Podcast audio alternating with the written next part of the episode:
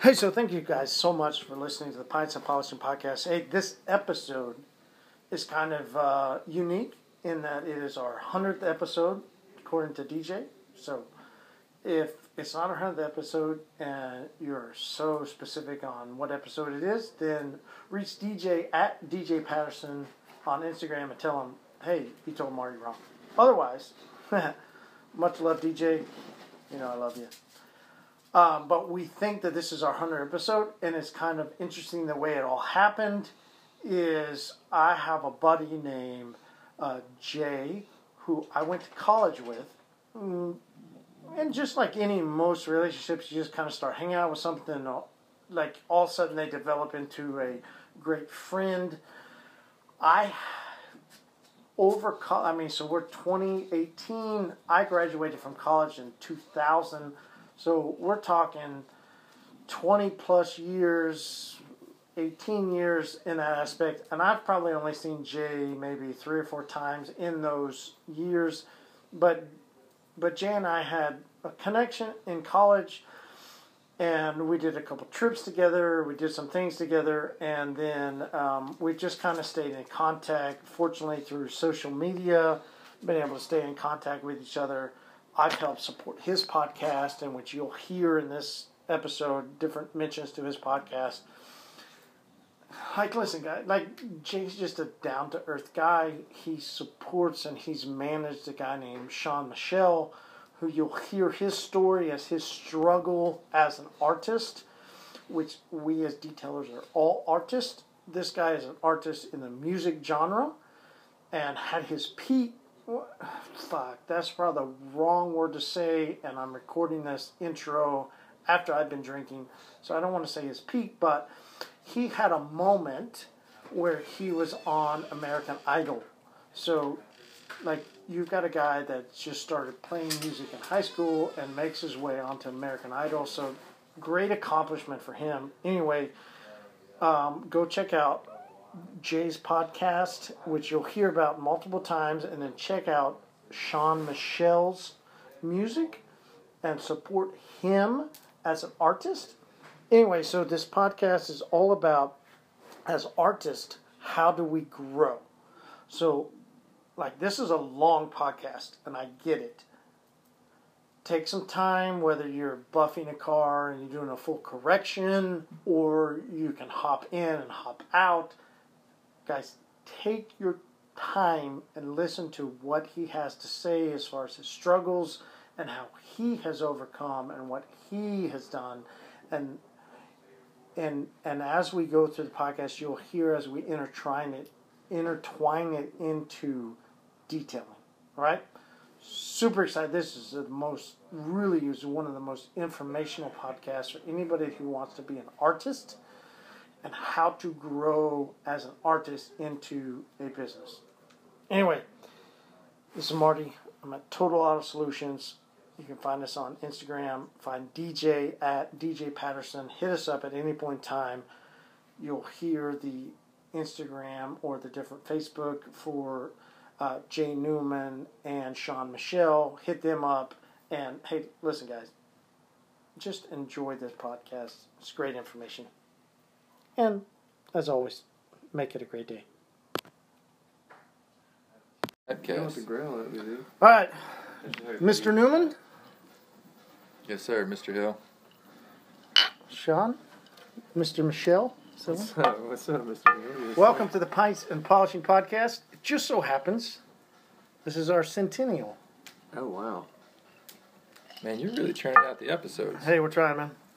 All right, we are sitting here on my back porch. We've got a nice little fire pit going, sipping on some Texas bourbon. So no pints for us. Mr. Newman does not drink beer. He refused, called me names, and said, "Get me whiskey."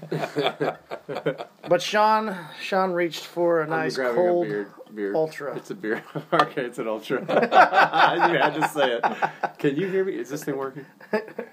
The only way to find out is when we play it at the end. well, that'll be fun. Quite Who's a that, who's that centennial guy off in the distance? All right, so tell us who you are. Give us some background info. You're the one that reached out to me and said Right. you wanted to come all the way from Nashville to Tulsa to be on the Pints and Polishing podcast. That's why I'm here. That's why you're here. Yeah. Thank you for driving over. It's late, but I know you you got here as fast as you could. I got here as quickly as possible so I could appear on your back porch. um, I'm a college baseball player. Really? It's my That's awesome. most success I've ever had. That's the most success you've ever had. I didn't. Uh, I didn't even make it till the season started. we were just talking about that. So Jay, you and I know each other from college. We went right. to um, the, one of the most elite schools in the country, in one of the biggest metropolises of Arkansas. You, I mean, that's one way to spin it. Ten thousand people with In Arkansas, a, that's a metropolis. yeah, with a highway that divides two universities. Uh-huh. So, I mean, I, I always point that out to people because I, I don't know that people really understand. Like, only 10,000 people, and inside this town of 10,000 people, that had two universities. Right. Like, what the were you guys thinking, you Arkansas people? They're literally across the street. Mm-hmm. Like people say, oh, they think that that means that like no, like there's a street. One Mm-hmm. side is Henderson State University So we had One a, side. a little bit of rivalry. with yeah. Did you guys ever partake in the uh, Uh, sudsing up the fountains and all the no, wild uh, things that us 90 kids did? I, I I did one night. Uh, what do they What do they have on Henderson's campus? They have like a bell. I Man, there's a memory. I don't know. Vague We have a that. tiger, and they would come do something. They to the would tiger, kind of and now there's paint. a, gate around the tiger. It's so That's stupid. right, and like security cameras and Yeah. stuff. And you know, I, I did. I threw purple paint on. I think it was a bell that they had on Henderson's campus, and got chased. And You made back- it out though. When, I, I was fit back then, man, Mm. I, I I got out. Outran. None of the crew that I was with got caught. All right. So besides being a baseball player for two weeks, who else are you, Mister Newman? Uh, I am uh, in artist management and mu- live music promotion Out of Nashville. out of Nashville, and um, also, uh, I guess, a missionary of sorts. Um, but uh, I would call it a, a vocational mission model, to where you take like what you do and find a way to, to make it What does that mean? You're a mission. I don't. Yeah, yeah, Christian missionary. I want people to go to heaven and not hell. Okay, there we go. I just want to go ahead and get that out there because there'll be a bunch of Yeah, different yeah, people yeah, listening. yeah, yeah. Who, who are you? Okay, so you work as a manager, but then also you attempt to be. Yeah, I try to somehow, in uh, in a lot of ways, use that to uh, facilitate a, a broader, uh, more eternal vision. That's how I would see it. So And you brought a guest with you. yeah, this is the guy that I use to do that. he is an extraordinary talent, performer, singer, guitar player, blues and gospel, rock and roll musician. Please introduce yourself. Yeah, uh, I'm Sean, Sean Michel. Uh, spelled like Sony Michel, the running back for the Patriots, not Ooh, like the girl. Yeah, I knew there. Have you been watching him? Do you do Uh, fantasy? It's his cousin. A little bit. It's my cousin. I gotta watch him. You know, there's one in the He woods. seriously is. well, he's you know Cousin jet from another black, mother? but yeah, Yeah, yeah. Yeah, but it's the same last name. It's worth a try. Yeah, yeah, it's the same last I was gonna name. roll with it. But uh, now I'm a Saints fan because I'm from New Orleans originally, born and raised. Mm. Having a good year they are this year. Yeah, about time. I mean, finally, because Roger Goodell. Dear got it up. Yoda, having, a, having a good Right? year they So- are this year. Thank you, thank you, thank you for catching that. Yeah, it's it's taking some time, One of my still favorite guys from Star Wars. Still one of my favorite. Oh yeah, he's cla er, You got. I mean, he's Who doesn't love the Yoda? Force. Yeah, who doesn't love Yoda? but yeah, Saints are doing well, man. Roger Goodell gutted our team after we won a Super Bowl with this fake thing he made up called Bounty Gate, and it's taken us about It's taken a while. It's taking about seven years to regain our defense. How many more years does Brees have? I mean, he's got like he's setting these records now, but he's got to be, he's got to be close to going. Man, I don't know if I can do this. I mean, he's like Brady. Uh, you know, he's what a year or two younger than Five? Brady. You think five I years? think he, I think he's got five in him. I could see five. I think years. he's- Why not? I think five, the but, bleachers over there is come, calling for five. but possibly four. bleachers. Who? Tell us who your crew is. You brought a couple of. Got a couple auxiliary musicians here. No, they're more than that. These are friends. This is Jukebox. He actually does do auxiliary percussion. And there's Caleb, who's the drummer. Nice. Like bongo or like full on. Yeah, he does Full- congas, full- hand drums. Congos, full trap kit, pretty much. and uh, cajon. the cajon. Everyone loves the cajon. he likes to sit on a box and use the hand drums. Yeah, but uh, All the kids love that. yeah, they do. So how long you been singing? Oh God, uh, I've been singing since I was a kid, pretty much, but not like seriously until I guess high school, ish, and then uh, did some in college. Did you ever hear Sean sing in college? I was trying to when like when you sent me a text. I think you even called me and we talked about you were coming, and, and then I don't know a couple hours ago I was like, "Hey man, you're gonna be here. You have a podcast. Tell us I about do. your podcast." Yeah, the Catacomb podcast. And um, you went on for a while. You went off. I gave you a lot of shit about it. You it. did. and you finally went back on, and we that's la- we part about that time. I was like, you know what? I think we could do one too. So that's how we. Yeah, right. I, I Okay. started because then I was also on another podcast that's for auto detailing. Uh, a guy named Jimbo out of California. He has one called the the Auto Detailing Podcast. Great Huh. dude, got a great podcast, and I was on his podcast. And then about that same time, you were relaunching yours. I was like, hey, hey. Yeah, I remember Hey, we talked we on do the phone for a long time about the when we were relaunching about you know. Who But so. I was with that when you were like, "Hey, I'm coming." I was like, "Okay, we got to do a podcast." That's awesome. I was trying to think. Well, it is right. Like it's the That's symmetry great. of it all. it. Like Yeah, you get like. So, but I was trying to think. I was like, how much memories do I have of Sean in college? And there might be like two. It's probably faint. Yeah. yeah, very few. We didn't have a whole lot of interaction. No, very zero. Right? You were all music the whole way. I was all athlete the whole way. Yeah. So there was not a big. Where did you play? Did you do what? Uh, so for people that are listening, we went to Ouachita Baptist University. You're talking when you talk religion or you talk uh, theory of conservative or whatever, like ultra conservative being Southern Baptist. No, here's all you have to say about it. Is how I explain it to people. It's like uh, that's where Mike Huckabee went. Okay, but people from New Well, York. now don't that's know, I bad. mean, though. People, do they know? Mi- Okay, no, I don't, I'm not he- into every- politics, so No, everyone is he who grown Huckabee through? is. Has he grown? Has he keep He going? had his own show on Fox. Huckabee did. Yeah, Yeah, it was Okay, actually, it was Yeah, actually yeah. like the, the number one show. for a while. Yeah, a he was a he was a. I think people. But now he's who he kind of a kook now. I think. Right? He's gotten nuts. He kind of always has been, right? I guess. I, I don't. He either had me fooled before, or he really His daughter's doing gone well off. though. His daughter's doing great. So freshman year, right? So I graduated in two thousand. I was. I Two went. I years went. I went an extra year. Oh two. Yeah. Oh one, but I Oh, was. December of 01, Yeah, I stayed a half semester after. Yeah, I Or did too year, I mean. because fucking they flunked. I one class I flunked. I've only flunked one class, and it was uh I was good. I was good on C's and D's, like all the way through. Like C's and D's will pass me. Uh, arts and humanities.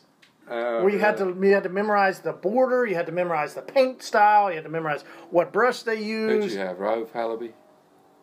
I don't The, whoever he got fired. Guy.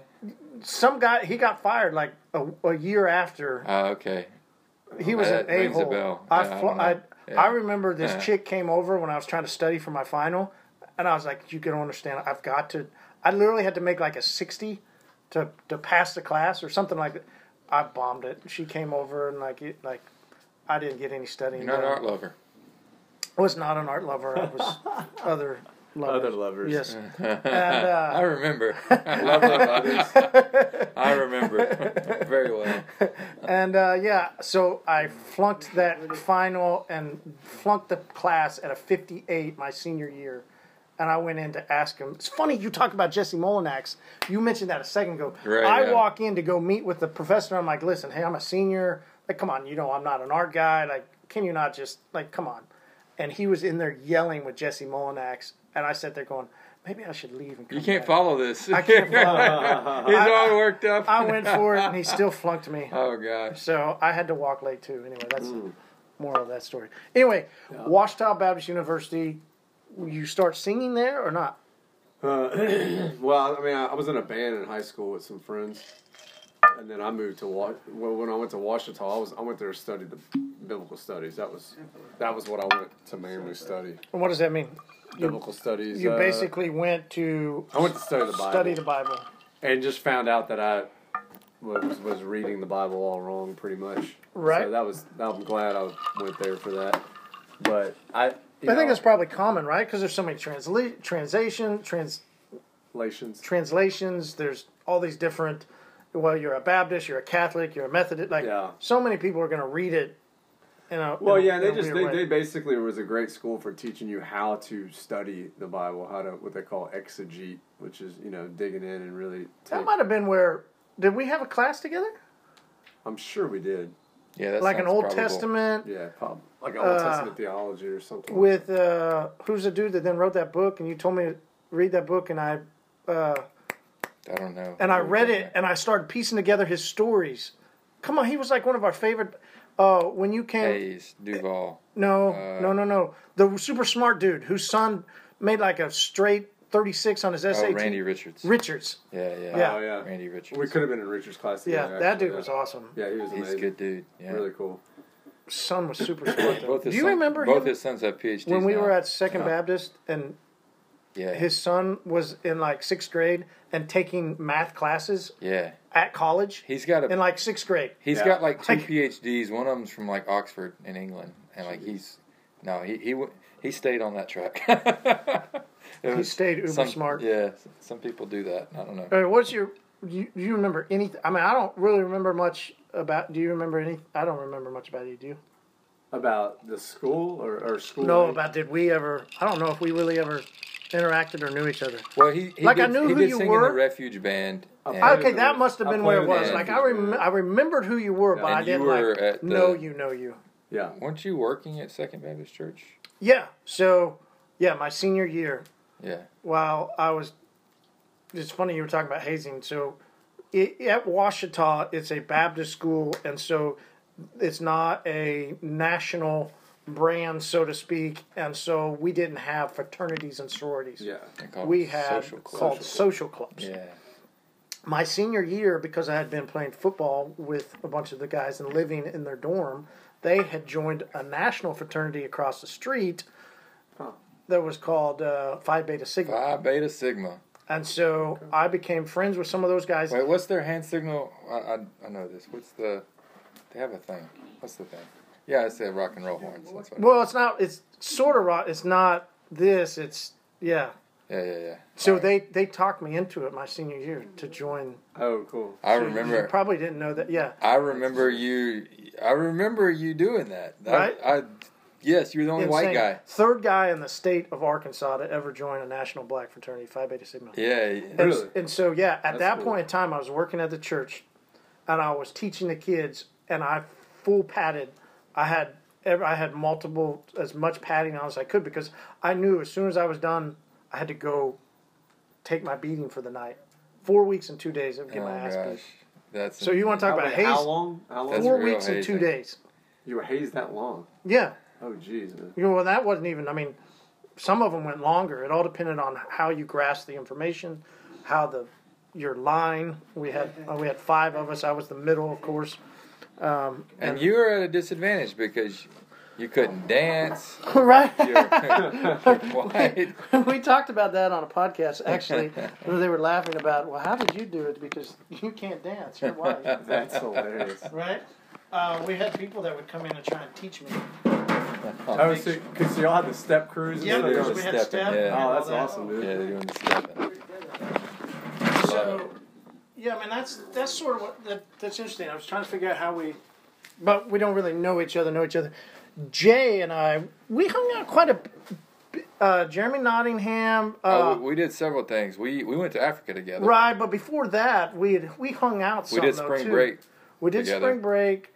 Um, man, Well, like I said, I, I remember who you was the because Af- who was the South African guy? Why can I not think of his name? Which one? There's a few South African guys. Oh man, he was the coolest dude ever. We hang out with him quite a bit. I cannot South think- African. Yeah, he was South African, a white South African. Joey Gordon?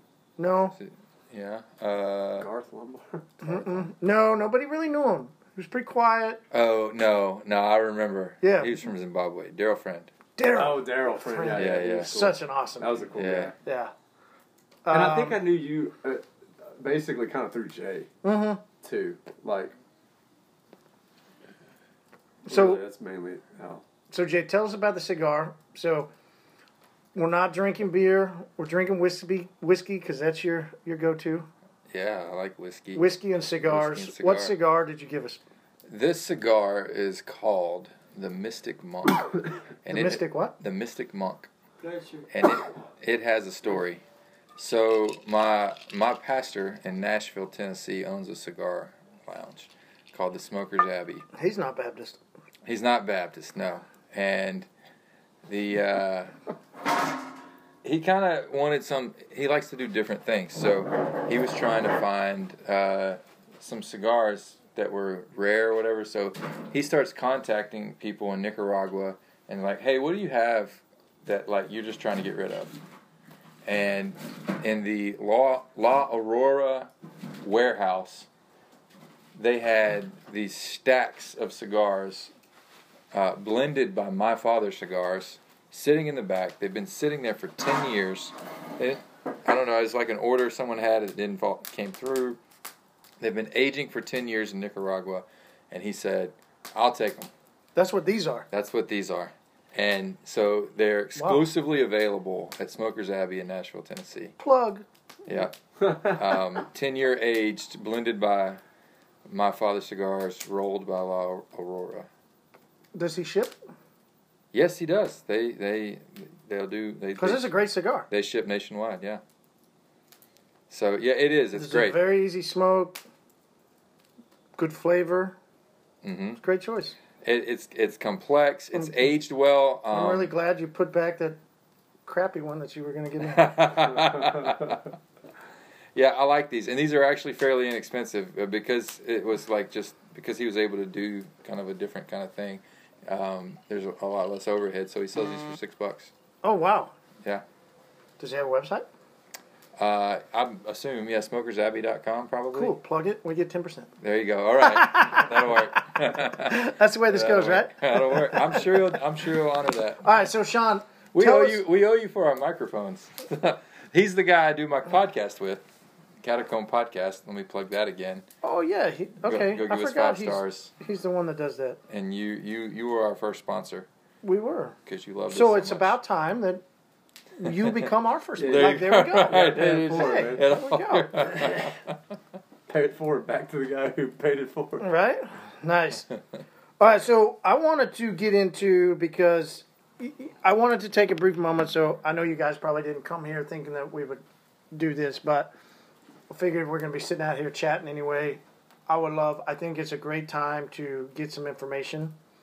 Um, you are an artist, a musician is an artist. Same, we teach that detailers are artists. Their landscape, their their platform, so to speak, um, their canvas is different in that it's a vehicle, but they can take whatever different training, they can take whatever tools, and they can restore, they can revive, they can change a vehicle and put their expression onto it.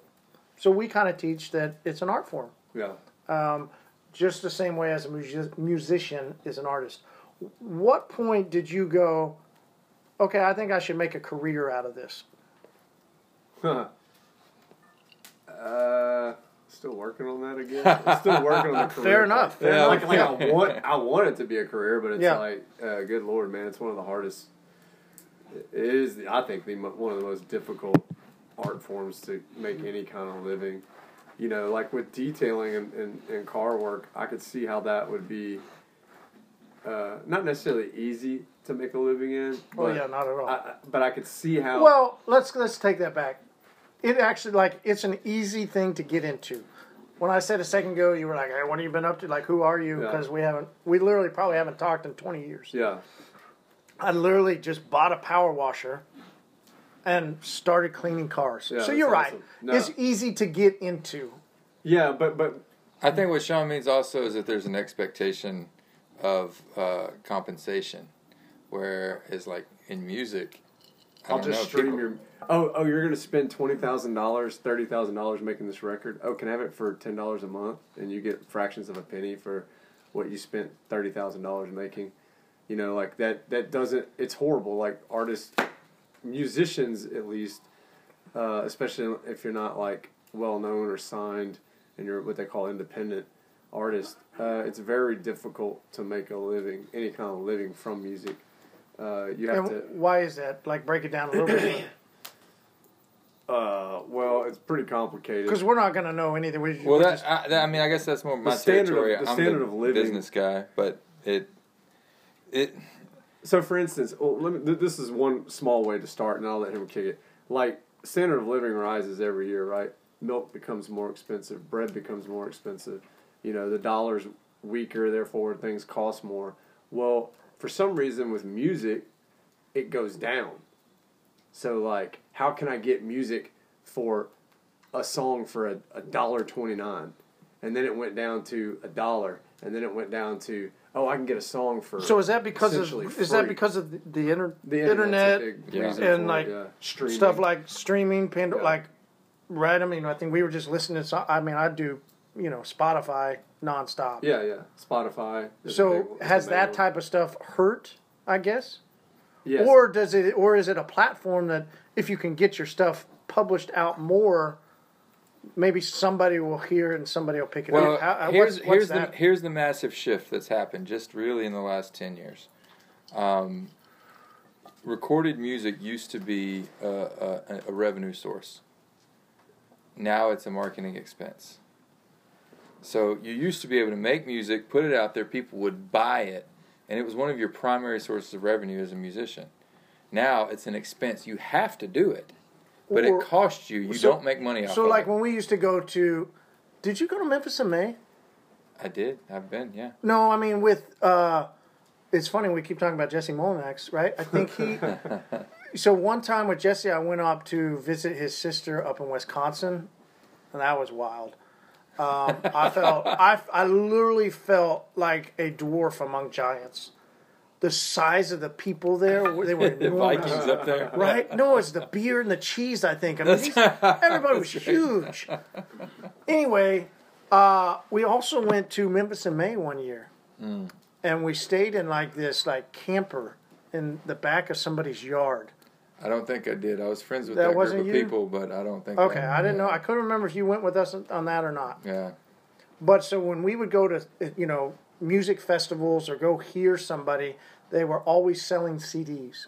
Right. Yeah. Exactly. And that was a primary revenue. And that's what I was going to ask. Was that Yeah. a big? That's a that was a big revenue source back then. Absolutely. So now you got a show. Do you? you I mean, you, there's nothing really. You can't sell a CD anymore, can you? Do people even? I mean, I don't. Last Yeah. time I last time I listened to a CD, I have it's, no idea. It's less and less because I, I think mostly people maybe have a CD player in their car, but like um, a couple. by year- default. You're right. A, a couple years ago, Apple took out the CD-ROM drive, and then other computer makers started following suit, and and so then you can't even rip a CD to your iTunes.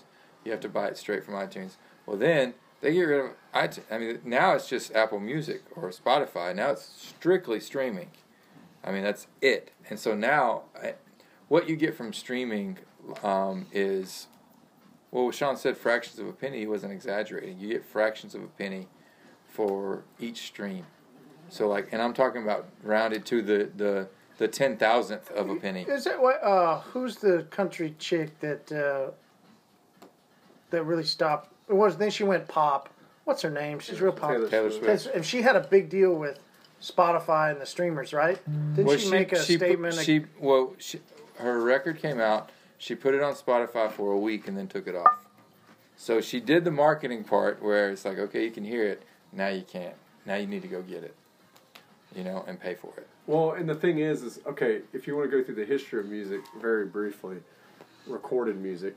You know, recorded music started happening in the, I guess the early, well, the early 1900s. Really was when recorded music started with the, uh, you know, things like the Edison spool. That's going way too You're far going back. way back. Yeah, Yeah. way back. So they started with the Edison spool, Victrola, you know, which are old records with the big old megaphone horn, you know, thing. And uh, so back in the day, you know, on up until like almost like the fifties, music was music was similar to, to how it is now. Uh, music was similar to how it is now. It was just like, uh, you know, people would record it, and then they would put it on these. They would record it by putting it on these discs, and uh, then they would just travel. It would be an expense to basically advertise their artist and to advertise that they're coming to their town to play live shows. So music was main mu- money was mainly made through the live shows of their artists. But the way to advertise for their live shows were selling these what they called singles, you know, which was just a Oh yeah. just a one disc little uh, record that had two songs on it, one on the front, an A side and a B side. all the way through like the recording boom of the fifties.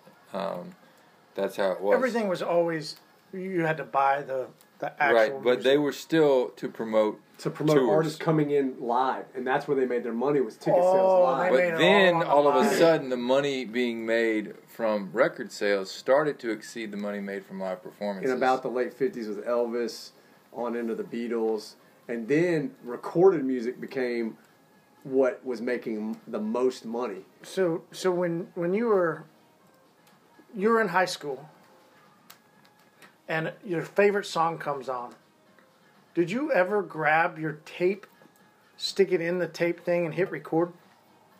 I did that. yeah yeah Yeah, absolutely. yeah, Yeah, make mixtapes and stuff and yeah, yeah But- so that was kind of yeah. That that was like a, a early kind of bootlegging kind of thing or whatever.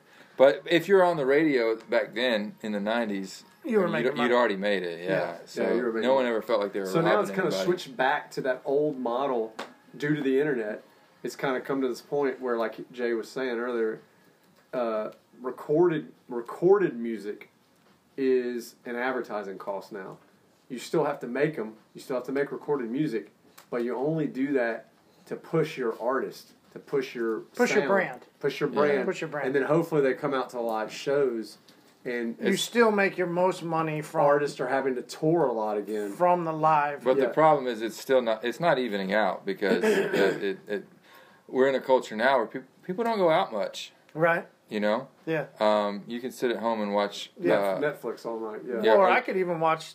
you can watch live concerts. You on can watch live concerts. exactly Right. Yeah. You can stream them. and here whatever. before long, Yeah. like seriously, wait until we start putting in. You know, VR is still way. Yeah, it's yeah. not here yet. We're probably another eight, five, eight years before VR gets a little bit more mainstream. Yeah. So wait until you put in a contact lens, or even let's just even say you put on your goggles, and I'm at a show. yeah. right. Like they put a camera there. I feel that I am all the interactions. Is like that's that's where that's so the be expectation of the market is that there's almost like an entitlement to music. We're so saturated with it that there's like this entitlement. Of course, I'm going to have music, and no one really considers the costs that goes into It's a struggle. creating that. It is All right, cool. I brought that up because I wanted to get into the struggle or the climb of what it takes. Because I, like I said, if I'm going to compare detailers to artists, then some of that same, right, a little bit different, right, right, because it's Yeah. specific to your your lifestyle and your genre. But as an artist of anybody, there's a struggle, right?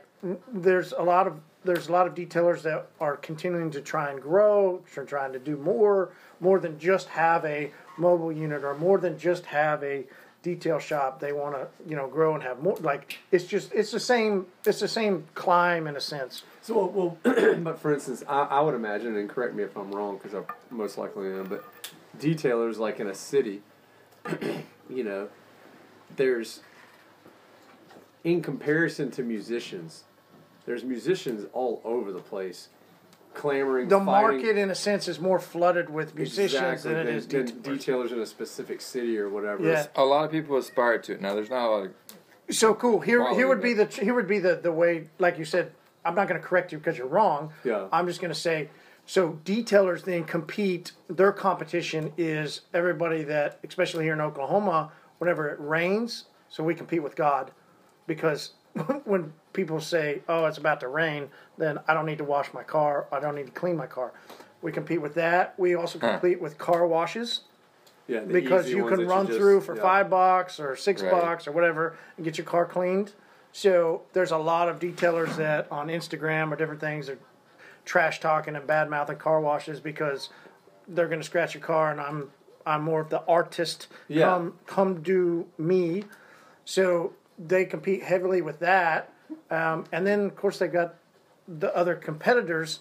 But I would, I mean, I'm not saying that yours is not competitive at all. I think we all know the music industry is, Yeah. is, is extremely competitive, but there is a lot of competition inside. If if you're going to start trying to detail cars, you have a lot to compete against. So, but the thing, so yeah, so the similarities there, I would Plus, say. you've got to compete against Meguiar's and all the people that are saying, "Hey, wash your car at home." Yeah. So the Right? de- so yeah exactly. So the detailers I could see like with music, the thing is is you don't you can't just be a great detailer. You know you can't just be a great musician. Like you might be a great artist, a great songwriter, whatever. But if you're not if you're not business savvy as well, which I am not, then it's it's even more difficult. That's why a lot of artists they have to have management. They have to have people who can think businessly. You know, some of the greatest like like James Brown. The reason that guy was so brilliant was because he wasn't just a great musician and artist. He was a hell of a businessman. and he Mm. And most knew- people don't know that. I would never have known. that. yeah, he was. Yeah. you know, he was the hardest working man in showbiz, is what they called him. You know, but so I could see how if you're a detailer, you might be, you might make someone's car look. You you might be able to rejuvenate somebody's car like in a way to where like, dude, that is like insanely. I, I can't even believe it looks like a brand new freaking car, but that doesn't matter if you don't know how to put yourself out there and like you said, brand yourself and and get people to be like, oh, he is, he. I need that guy. I need what he's doing you know, and that's really hard to do in, in whatever art form you're doing. There's there's got to be, and, and I don't know that world as well, but I, I we have in the in the music industry we call gatekeepers. So like the masses don't know what they want, and there used to be these gatekeepers you could trust, and and some of them are still there. Like Rolling Stone magazine still exists. Um, you Interesting, because I haven't heard that name in a while. I know, right? But they they they still exist. But there there are still gatekeepers, but it's not like it used to be. Because used to, if you got reviewed in Rolling Stone, you, your album went gold. You're done. You know, at least went gold. Yeah. You know, and we don't have the gatekeepers like we used to. Spotify kind of is because they do these recommended plays, or if you get placed on a playlist, or kind of there's sort of, but it's not like it used to be. And so, but you you still have to trust the gatekeepers to say these are people of taste, these are people of discernment, who can say why the masses should appreciate this. So in detailing, we'd call that word of mouth. You got to find the people that will recommend you. Is that is that I- sort well, of what I, you're saying? well, I. I don't know what the. I mean, I, I would guess it would be someone. Hmm. I don't know. Maybe like a car collector that people really respect, Mm-hmm. Who like this guy knows cars, and if he says this is the guy, yep. then he's It's the a, it's guy. a very you know. very valid point on that. You know. Definitely. So I mean, and so th- the gatekeepers are the ones who really can make an artist b- to the mass because the masses can't discern for themselves necessarily because it takes a lot of time. Um, it takes like depending at um, Our gatekeeper, a massive gatekeeper for us, is Instagram. Well, yeah, Depending on how that algorithm goes and if we do the right things or not, we get in front of the right people. right. If detailers will make the post in the right way and not just be bragging about their stuff, but actually be business savvy and to use it as a business model, Yeah. it allows more opportunity. Well, but the other sad thing is with music is like, for instance, uh, let's just talk about country music for a quick second. oh, that's all we need is like one second. Because Nashville, well, they're the ones making money. well, so. they're the ones, yeah, they're the, they're the artists that are still them in hip hop pretty much. But like, the thing is, is you know, you have this machine called Nashville that is kind of running things. But the sad thing is, is the radio is still one of the biggest gatekeepers, and the problem is, is radio stations, they play what they're being given monetarily. Mm-hmm. So what they call payola, payola. So they they which is technically illegal, it's but technically there's illegal, ways but they around still it. do it. So every every record label, big record label, they have they have etched out. They they've figured out the the system of it costs this much to make a number one single. Okay, doesn't doesn't matter if the song's good or not. Right? If we push, I think six hundred at least six hundred thousand dollars towards this one song, we can get it to number one. If we if we- yeah. If they market it the right way. if we call, if we spend, they even know how to spend how much they spend on YouTube hits Cool. to get that many hits. So you take a, an idea of what you're wanting to do, and if you market it the right way, it could happen. So, so how many songs out there are actually really great songs, mm-hmm. or are they just number one because people put a crap ton of Bro, money? we see that behind all the time. I mentioned Instagram. There's so many people that post photos or do different like to publicize a certain way, but are they really that good? I think that's in every. I mean, I like playing ping pong, and that's what I want to do with you, is to help. I think our listeners and the people that are detailers to understand. Like, I'm trying to put out the best I can. How do I get to where I want to be? Right? If I'm only doing a car a day, how do I get to five? Yeah. right? It is, is in a sense dumbed down. It's the same. The struggles that you have, we could translate them into the struggles we have, just in a different avenue. Yeah. Is, do you think that's a fair statement or not? I mean, I'm not trying to. Well, I'm You tell me. sure. I'm sure in a lot of ways that there's ways that guys who are, listen, in any any field that you're in, there's guys that are considered inferior talents, who Yeah. got At the end of the day, whose daddy's rich. at the end of the day, it's either good or not. Right. Yeah. But but maybe their daddy's rich, or maybe they were really successful at some other job and they wanted to get into this thing, and they got deep pockets so that they can put themselves out there in a way they can market themselves, so they're in front of more people, which creates more business for themselves, and for Well, all anyone that. knows, no they're doubt. the best ones. Or Yeah. and the things that Uh, I'll, I'll give you a great example. This is great. A, this is the quintessential example. So I was just in Philadelphia last week, and I went and got a cheesesteak. Ooh. Well, the, the, the, the debate among Philadelphians is Geno's or Pat's. They're right across the street from one another, right? Mm. Now, Geno's does better business. They actually gross more, but there's I mean it's fierce debate over Pat's or Geno's. But why does Geno's do better? They're right across the street. They basically make the same product. What is the difference? Geno's is bigger, is branded better. They've got the lights, they've got the glitz. Pat's is uh, a, a brick building with minimal Which do you say is advertisement.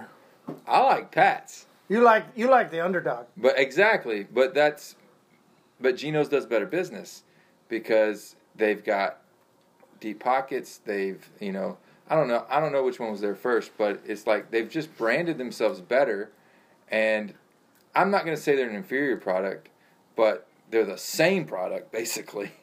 You know, oh gosh, don't tell anyone. From, I hope no one from Philadelphia is listening we say that because too. they would debate that. But I mean, So it's interesting. I was actually uh, on a Facebook group, Detailers for Dummies, and there was a post about, hey, there's this brand called F11 that's come out, and they're pu- they they're spending a ton of money marketing, showing videos and different things, and they've made a lot. Like if they keep doing it this much, like they're making money, like they're doing a lot.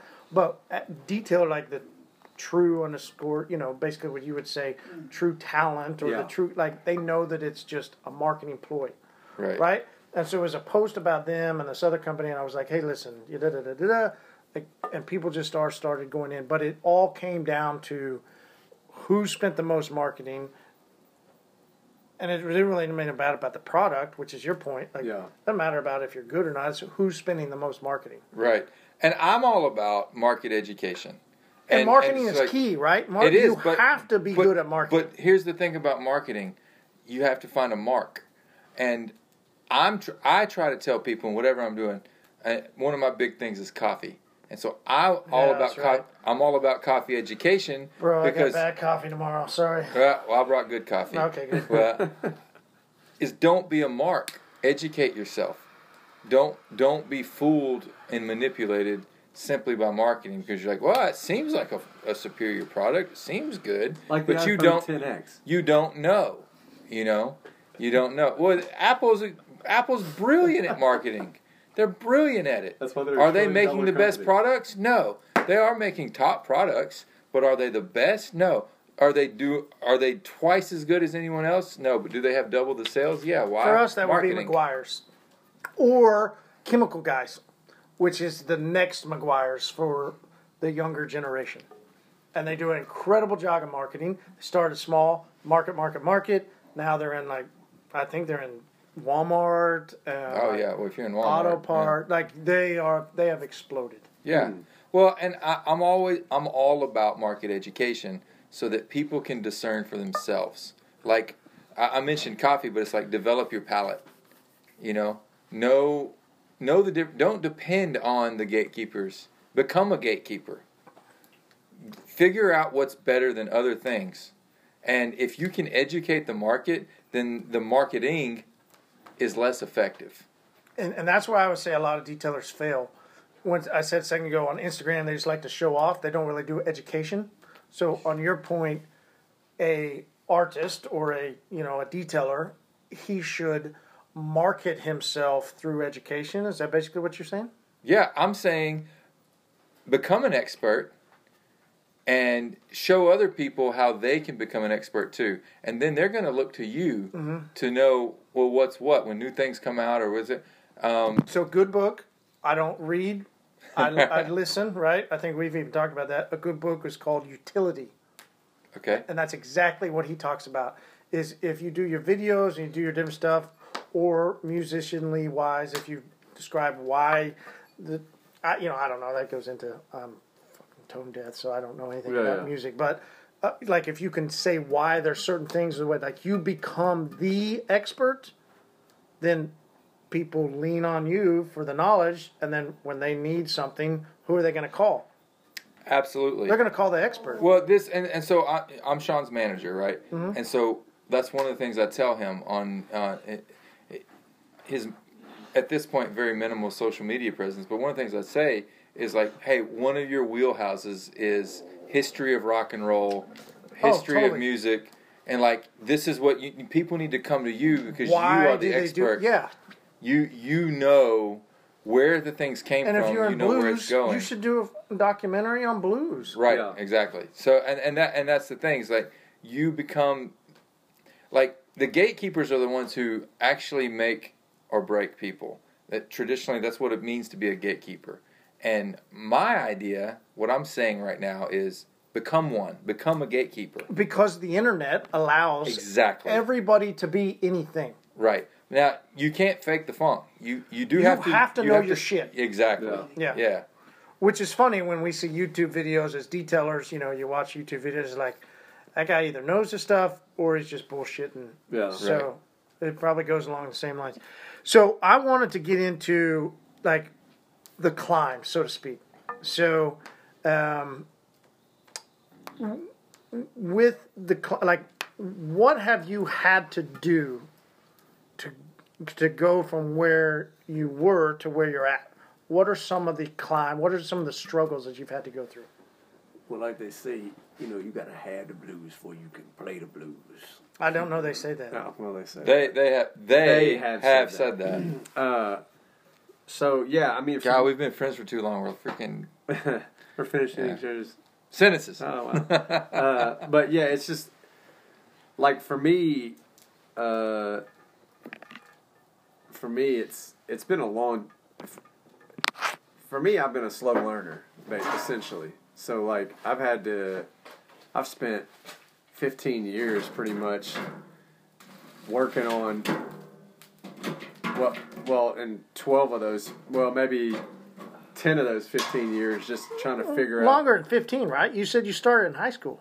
Yes, yes, yes. But I'm saying like when it became like this. Uh, When you, tur- when you try to turn pro, yeah, when There I you was go. yeah There you go. when I was trying to turn pro, you know, whatever. It took it's it took me ten years to just find my sound and find out who I was as a musician and as an artist, and you know from there, from the ten year spot, it's taken me another, you know, at least well that's maybe more than ten. Or maybe it took me about eight years to find. It took you a while. Yeah, and to where now it's like been seven years of like crafting that, you know, uh, and and just really honing it in. And so, what a lot of people don't realize is how long. You know, Aretha Franklin, I think maybe had the song, or someone in that line had the song called, you know, it took me 15 years to be an overnight success. You know, and I could see how that is in any kind of art form, like with detailing. I mean, you probably learn something all the time, or you, uh, new stuff comes around, or people invent different stuff or newer chemicals. It's like, okay, how can we use this to make this better? And you know, you have to constantly be working, and uh, so for me, it just it's it's been a slow, a very slow process, like barbecue. You know, the best barbecue is slow cooked. Hey, Yeah, there's my smoker right there. There. I like me some barbecue. yeah. So you know, Man, that's what I should have done. You told me I should have went and got some ribs or some I wings should or have something. said it. I should have. You have. should have said it, man. I could have fucking smoked some good. But like barbecue, man, the best kind of meat is slow cooked, and I think any kind of art is the best is people who've had to struggle and people who've had to work and people who've had to grit and grind. well, and I love that you mentioned that. Hold on. So, what's some of the grit and the grime that you've had to go through? Uh, But let's just, we would be remiss if we didn't talk about the Memphis Grizzlies. Grit and grind is Who not fucking dead. suck? Thunder rule. That's not. fucking suck the Grizzlies. Thunder up. I don't think that's the case. Thunder up. I mean, you guys even did you? gu- I'm just curious because I haven't even seen. I haven't seen the franchises that are out this year. I, I don't know. Did you guys even field a team? Did you got enough people that come did. on? We beat the Jazz tonight. Oh, you did? Yeah, yeah, they were a playoff team last year. Oh, we beat the Jazz tonight. Thank you. I didn't even know you had a team. Yeah, yeah, they're still around. They're still around. Yeah. Okay. yeah. cool. You, you, you guys are happy because you kept Paul George. Oh man, so happy. Like Yeah. I could not believe he stayed. Like nobody here thought that he was ever going to stay. Never thought in our wildest dreams that he was going to stay. But the problem is Russell Westbrook stayed.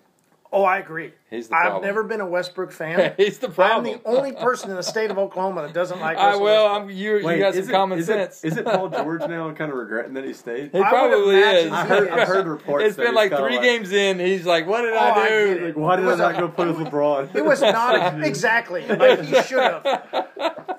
Like Yeah, what was going through his mind? if you guys want more beer, grab another beer. Is uh, yeah, but you know what? Here's the thing about that though. I'll bring it back around because I'm a professional podcaster. I know how to segue. So you get paid?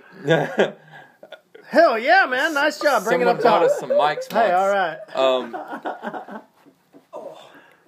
the grit and grind mentality, though, is is is is, a, is an ethos that says the most valuable things happen through a process of suffering. Mm, I like it. Um, Wait, say that one more time. Yeah. the most valuable things in life happen through a process of suffering, and That would be the uh, what's the uh, uh, it it takes was it charcoal or what does it take to make a diamond? yeah, yeah, yeah, Yeah. Uh, coal pressure Pressure on the coal makes Right. a diamond. Exactly. So that that's that that's the idea is that there there is value in the struggle. Um, the we live in a in a millennials. I don't know. Whatever. I, people rail on millennials. but- Youngins. but we got a youngin over we here. got a youngin sitting over here. I got a couple but of youngins. It's all it's all good. The idea is though that they want instant results and that they, um, you know, are entitled and, and whatever this. And, and I don't want to blame that on them, but but No, the- the- because the- it's not their fault. no, no, no. There's How some- were they raised? exactly? I mean, They were raised by us kinda- and our generation who didn't want them to fail. And Right. so they gave them eight place trophies and told them you'll always be great in life. Right. Just play. But and just go out on the soccer field and kick the ball and you'll get a trophy. what we they're should have said is go fail, Yes. go struggle, go, Go struggle. fail. Do you think when I grabbed a power washer and started cleaning cars, do you think I miraculously developed into a business? No. I had to fucking learn. That's I messed cars up Yeah. and I had to figure out what the customer liked and didn't like. I had to learn marketing, which was like I didn't know marketing. So I had to go try and figure Well, out how to do it, and I had to fail a lot. What's difficult with artists too, a lot of times, is there's some of the we're some of the most insecure people as well. So, marketing is really difficult for people who are insecure, you know, and, and have struggles with their value as a person. So, so it's interesting. One of the quotes that I had down for the the show notes uh, is a quote that I've heard, and I'll butcher the quote, but it's from Mike Tyson, and it somewhere along the lines of everybody wants to get into the ring until they take a punch to the face. Yeah, Yeah, that Eh. that reminds me of the, the. You remember that movie, The Ghost and the Darkness? Who? Is Yeah. it- it, oh uh, man, who was that guy? It was Michael the blonde- Douglas, Michael Douglas, no, and but Val it wasn't. Kilmer. Yeah, Val Kilmer. Yeah. I loved him So as Michael. Du- Michael Douglas looks at Val Kilmer because they're trying to kill these lions. That's an old right? school movie. It is. That's great. So he look. They're trying to kill these two man-eating lions, right? mhm. And Michael Douglas is playing the character of Remington, who is the one, the man behind Remington rifles. Oh, really? Um, and it all he- came from that movie. Yeah. And, I well, never knew that. well, Well, he I was. like that guy. This was a true story, Hollywood. right? Yeah. But any, but anyway, he's playing the man Remington himself, who came to try to figure out how to get rid of these Mhm. man-eating lions. And he, so Michael Douglas is playing this character, and he looks at Val Kilmer, and Val Kilmer's telling him the plan and all this, and Michael Douglas he looks at him and says, "Everyone's got a plan until they get hit." Mm. You know, and it's like you got it all figured out until you get punched in the face, and and that's real. And life Always, always punches you in the face. Always. And what you learn from that is more valuable than all of the data that you acquired to develop your plan. You know, but that is necessary to the process.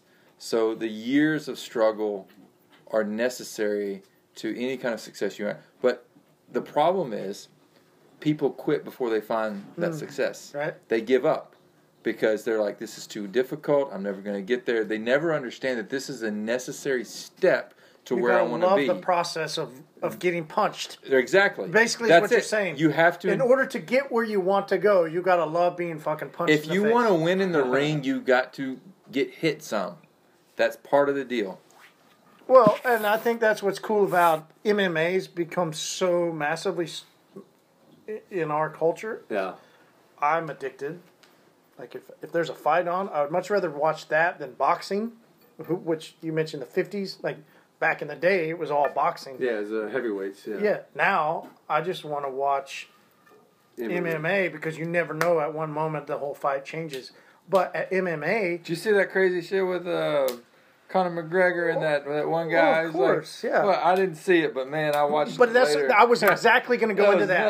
nuts. the point of MMA is you don't have undefeated champions. Yeah. You got people that have six or seven that's lo- like point. always losses. You got Conor McGregor, the ma- one of the biggest names in the in. And he's a great marketer. People would say he's a marketing genius. Hey, Well, yeah. Well, yeah, look at the fight Yeah. he got with. Uh, uh, Freaking Floyd. Uh, yeah, Mayweather. Like, yeah. how did that ever happen? He did it by going to market himself Yeah. and called him out. Like he knew this the game, so to speak. Yeah, yeah, exactly. and I, and you can take a lot of losses and still be a champion.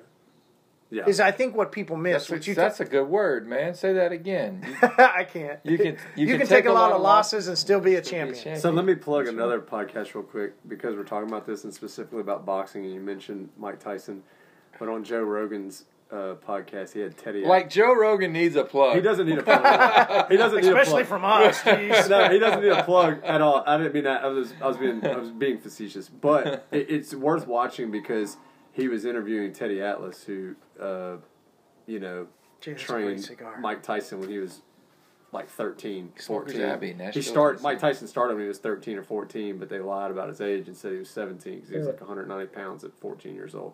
Bro, do you So- ever watch some of the Facebook stuff that comes through the old? I mean, I was too young. I think for me, I didn't respect Mike Tyson's. I didn't. I wasn't really conscious of him until he got beat by my, by Well, he talked, Douglas. but he see he talked differently about Tyson, and it was brilliant. I mean, Joe Rogan didn't respond for twelve minutes, literally. This this Teddy Atlas was in such a zone, talking about. He's like, you know, he's from New York or whatever. He's like, he's like, you know, you know, he was a kid. You know, he, he'd hit himself in an alley when people kids would beat him up. You know, he was raised without a family, really, so he'd hide in between these walls, and he never found the grit.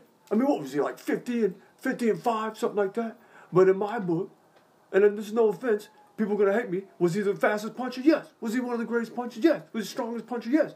But in my book, Tyson was 0 and 5. He's like, you're probably gonna hate me for that. Basically, what he was saying was, a lawyer is not truly a lawyer until he's in the courtroom getting his ass handed to him by the judge and by the other people, and he figures out a way. He fights and fights to figure out a way to win. Or a doctor's not truly a doctor till he's got a kid on the table, a kid that looks just like his kid, bleeding all over the place, and he fights and he struggles and figures out how to patch this guy up.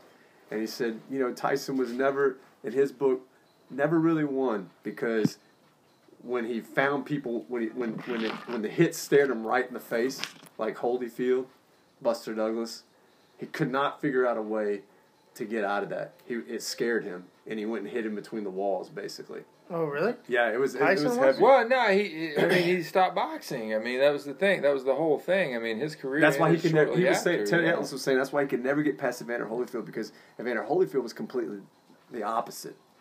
He he fought and fought and he knew he had he knew he had that fighter instinct in him, and what he was saying was Tyson was a was great in those fights when he I mean he won them super fast, but he never had somebody who really challenged him. Oh, and when he, if and when he it took did- him too long, he and would when fail. he did, he couldn't. Yeah. And he said he said the only thing that a person like that is good at is is knowing when another person is that.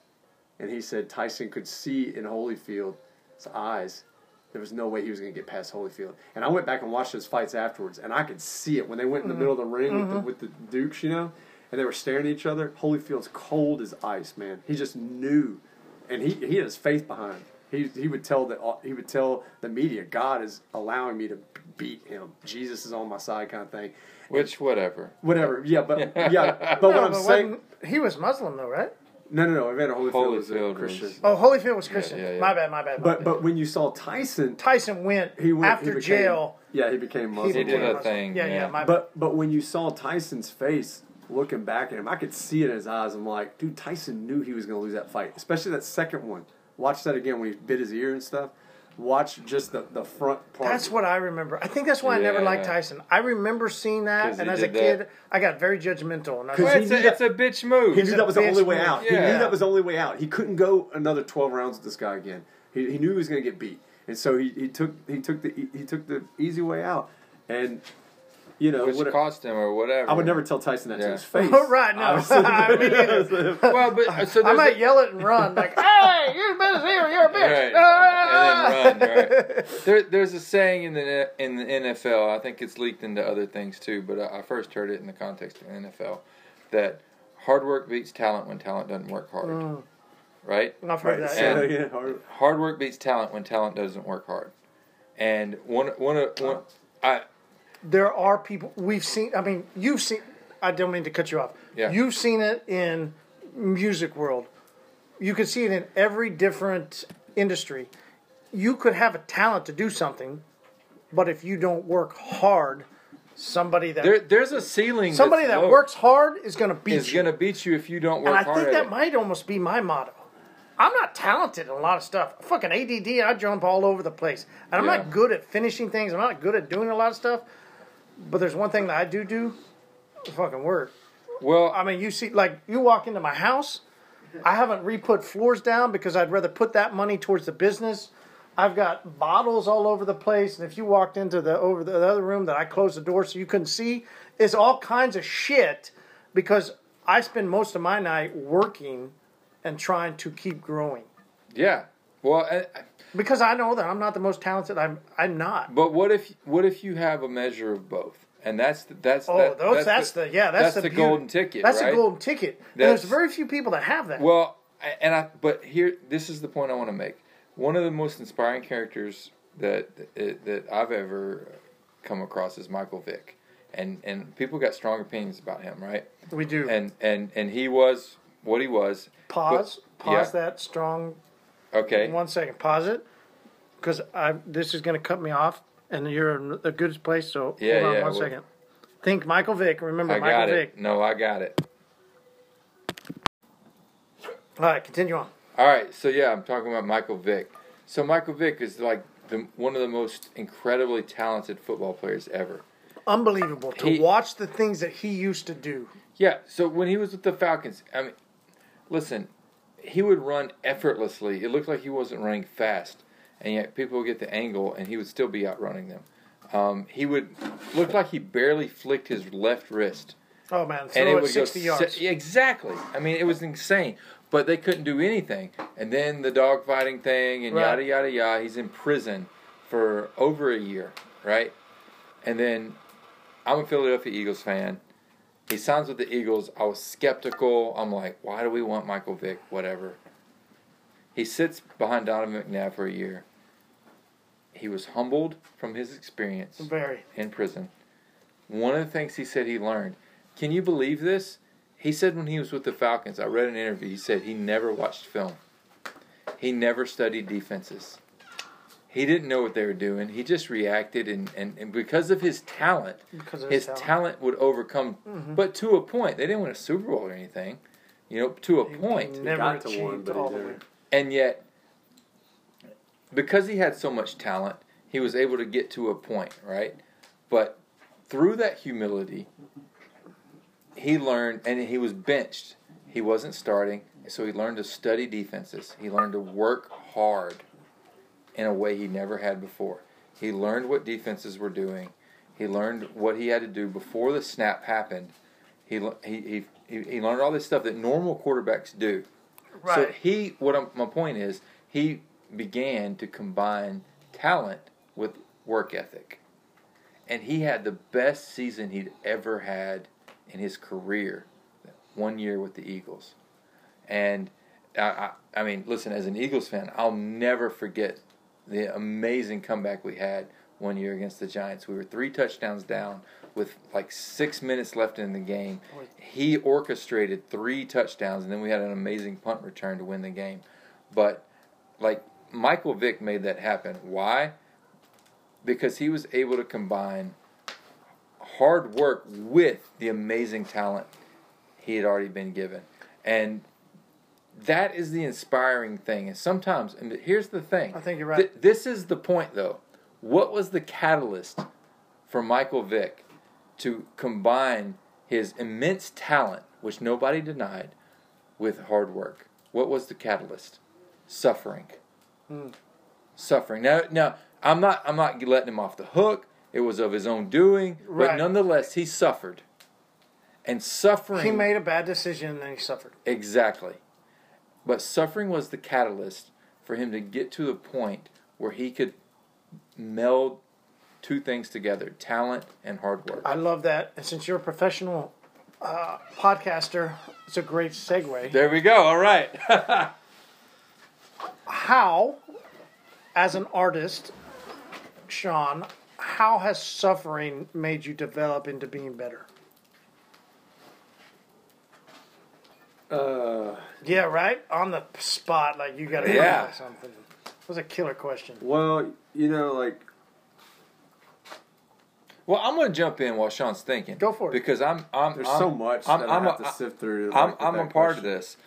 Um, we were doing like an indie rock thing about, I don't know, 12 years ago. Sean's thing was indie rock, and I, I kind of floated. He did a thing at this like barn bash kind of thing where he did like some down home stuff, and I was like, man, that was good. It was real good. And so I'm trying to push him towards like, hey, maybe like bluesy kind of stuff, and he's like, I don't know. Yeah, as an artist, you, got to massage that because it's like he's got the talent, he's got the goods, but unless it's coming from him, I can't just tell him what to do. You know what I'm saying? I mean, And if you're going to be in blues, you got to have soul. Right, exactly. That's exactly. basically what you And said. and so he was like, ah, I'm not feeling that. I'm like, okay, I'll let it go. You know what I mean? Well, I wasn't. And then- well, what he was saying is, I wasn't feeling that though because at the time when he mentioned it, I was going through a lot of depression because I'd lost a lot of things in my life, and so up to that point, like when I was a kid, for me musically, all the great, the best music for me was black, black American music. The blacker the better. That was my, you know, kind of my motto. What drew you to that? I, I don't know, man. Growing up in New Orleans, I guess like I was always around Yeah, that makes sense. like just the, the the soul, man. I mean that, that that city just oozes it, just all over the place, you know. And so, like for and me, just a little bit of it. Let me just intervene, and you continue. But the the the, the experience of uh, of of a a black person in America So is marked with a, a, a certain measure of suffering that uh, white people don't We'd never. can't, can't and I don't think. I fully. I mean, I'm, I'm a, a white dude growing up in Oklahoma. right Like, Right. I don't understand that. Right, but there's something that produces that that that level of suffering produces. Anyway, go ahead, Sean. No, no, no, no. no. I like like, and I was gonna say, so one of the the most interesting things that I have latched onto lately. So a lot of times, I work during the day. I should do some exercise, which I'm trying to do better as being a 40 year old fuck. Like, I got to start doing some stuff to help my body. Yeah, but then that testosterone level is going way down, bro. You got to work hard. I'm not worried about that.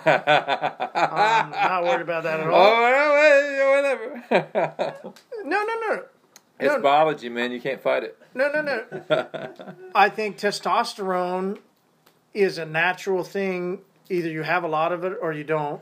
I have a lot of it. Well, it's decreased nonetheless. It has de- and and where I was going to say is the part that's decreased is because naturally I'm not producing as much because I'm not exercising as much. There you, okay. So I've tried to exercise more, but I've been so focused on business that I've, I've lacked the exercise. I need to exercise more, and so I've tried to exercise at the house. Right, exercise is a massive de- like. Come, I mean, the way I used to be versus the way I am now. The other day, I tried to show DJ, a guy that I work with, who's a co-host on the podcast. I couldn't. I couldn't go from here and bend all the way down. That's bad. Like my back was so stiff, my hips are stiff. Like I couldn't do a squat without weight. Right? So really bad. So I work a lot, but then I've tried to realize I need to exercise too. Okay? So I was going somewhere with that story. What'd you say? This is what happens in the I don't know. podcast. I was talking about black people. I don't know.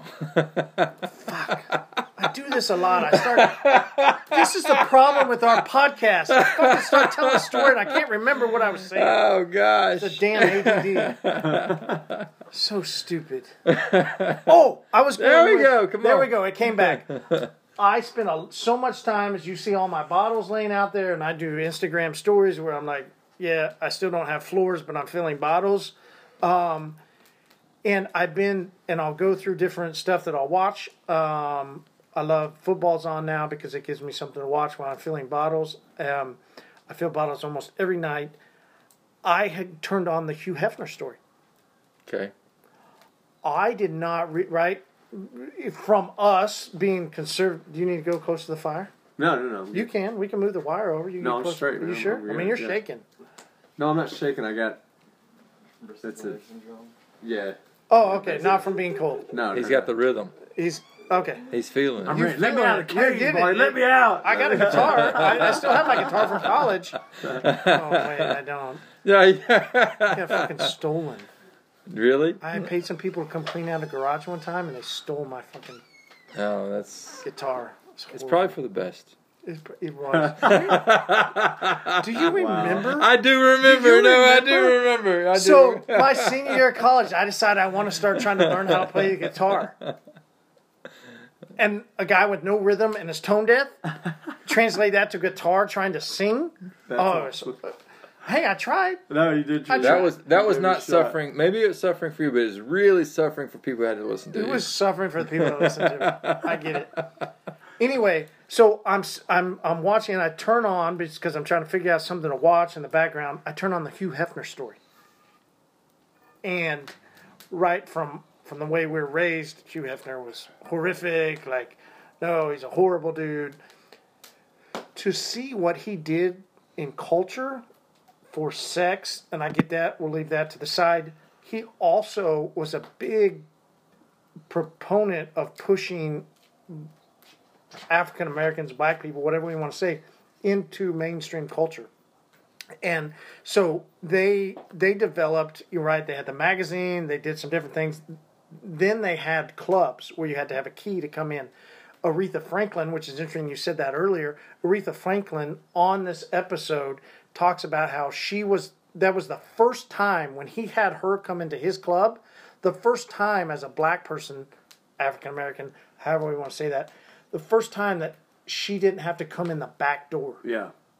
he was a proponent for uh, race is not a matter like Yeah. race is not a matter but they start showing videos of all the different you know stuff that was going on race wise at that time with police shooting with fire hoses police doing all this different stuff like yanking black people like I don't think I really can appreciate all that because Yeah. I didn't I wasn't raised in that time but seeing those videos of white people doing that to black people just because of their skin Yeah.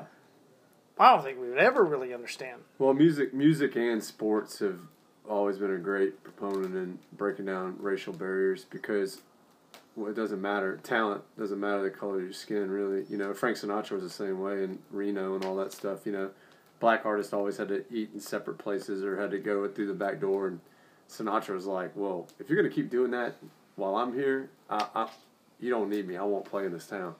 And, I- I mean, Frank Sinatra laid the hammer down, and as soon as that happened, you know, the black musicians were equals there in that area. So, you know, for the most part, Game recognized game, as they say. but uh, yeah, so for me, for me and my story, you know, black music was always my thing. And then when I was in high school, I had some friends who were not black. They played, they wanted to play rock and roll. I thought rock and roll was what I call white people's music, and I'm white, but I like, I thought it was To less- clarify, Yeah. you're white. Yeah, and I th- but I thought it was I thought like white people music, rock and roll was like subpar, like it wasn't as good musically.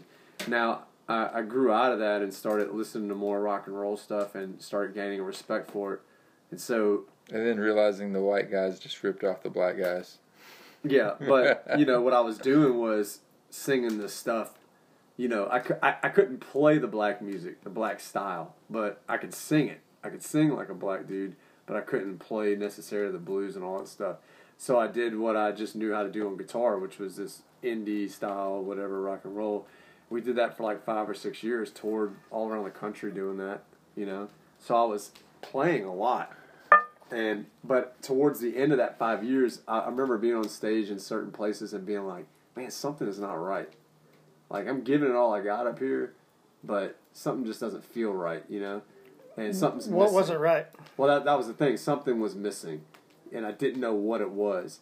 And then we found some success a little bit, had some money. We sunk a lot of money into making this record that was tanked. It wasn't. It didn't do anything, you know, really or whatever.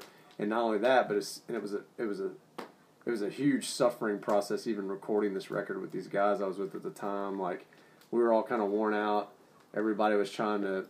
There was no unity, you know what I'm saying, in what we were doing. Mm-hmm. And unfortunately, the band just quit after we did this recording. So we sunk all this money into this recording, and then the band that I played with for five, six years up to that point just quit on me. And then I was going door to door in the freezing rain in January, knocking on people's doors trying to sell CDs on people's doorsteps with a big ass beard and long hair. It's pretty pathetic. and people were thinking that I was like some terrorist, and I have to talk them. Hey, I got this album. I did it with some, you know what I'm saying? And so I was By like, the way, Sean has an epic beard. You're not. You don't have like visual confirmation here, but Yeah. Oh, we will. there you, you got a picture there. That is that is Hair an epic beard, beard. Look at that thing. So anyway, And know, we have a guy named Redbeard. His former name is Ian, but he has almost. But hey, Ian, you're not there yet.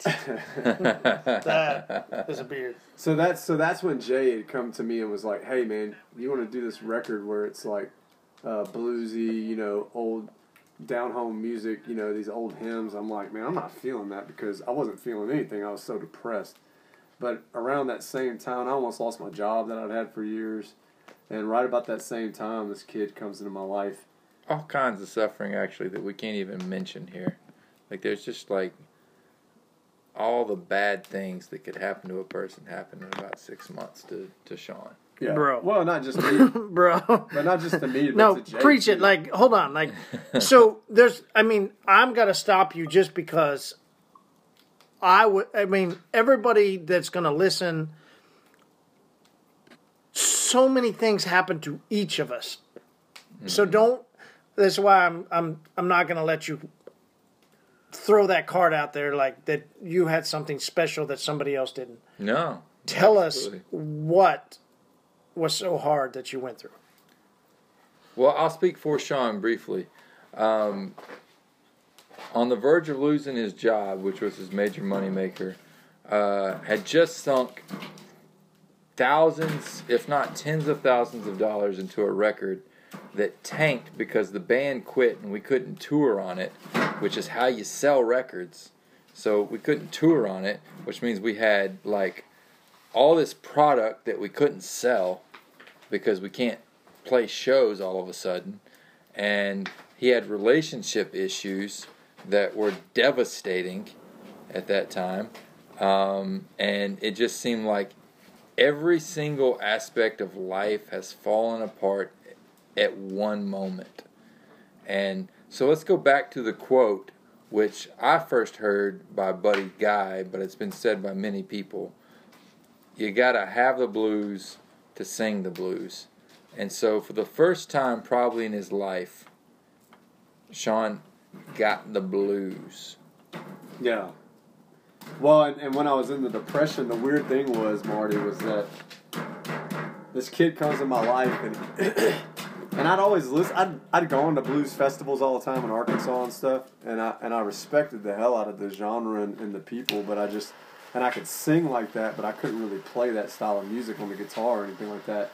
Well, this kid comes into my life around this time and starts bringing all this old blues music to my attention, stuff from the 30s, 40s, 50s, you know, and uh, I started listening to this stuff every night when I went to bed. And the the weird thing is, is like when you're depressed, sad music is the best way to get out of depression. You would think listening to like happy music would be, but I'm gonna go no.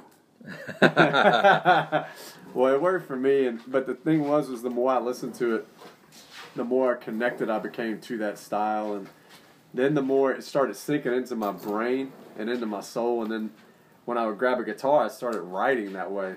It wasn't like I went to a guitar studio and found some blues guy to teach me how to play the blues. I just started like listening to the music, and then It came from slowly- inside you, which the suffering was inside you.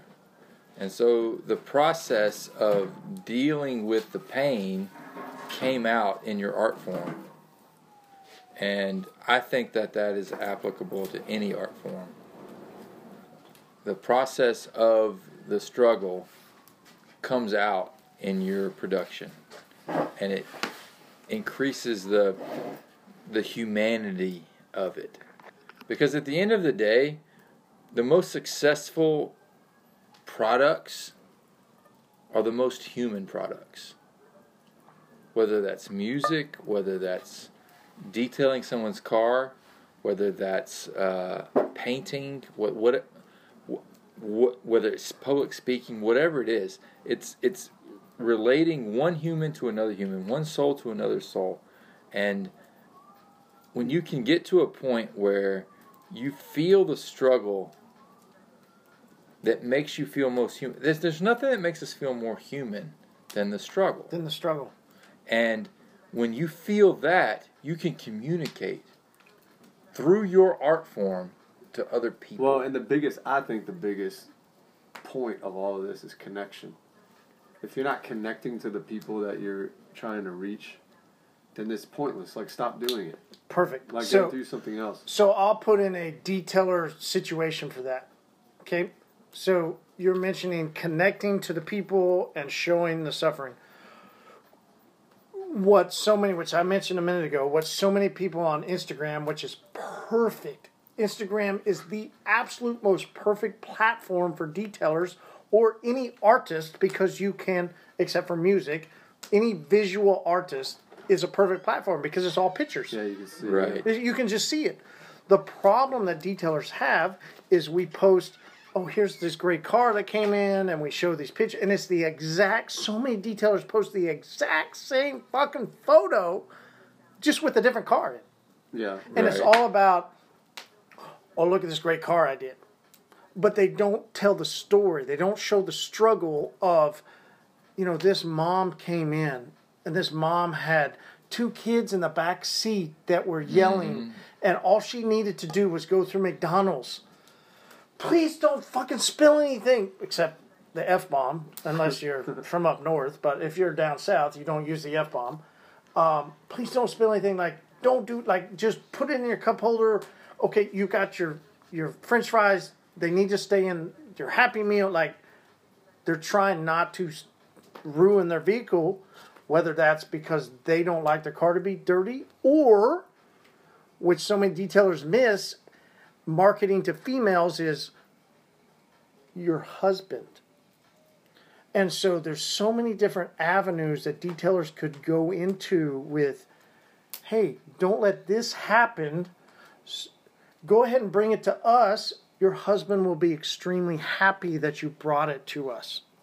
Yeah. They're missing the story. They're missing the struggle that somebody else is experiencing and how if they could show that that they could solve that problem for them they would bring more revenue but in, in a sense we just keep taking the same fucking photos over and over and think that it's going to bring a lot more business to us Well, I'll say another another side of that that I think people ought to show their fuck ups.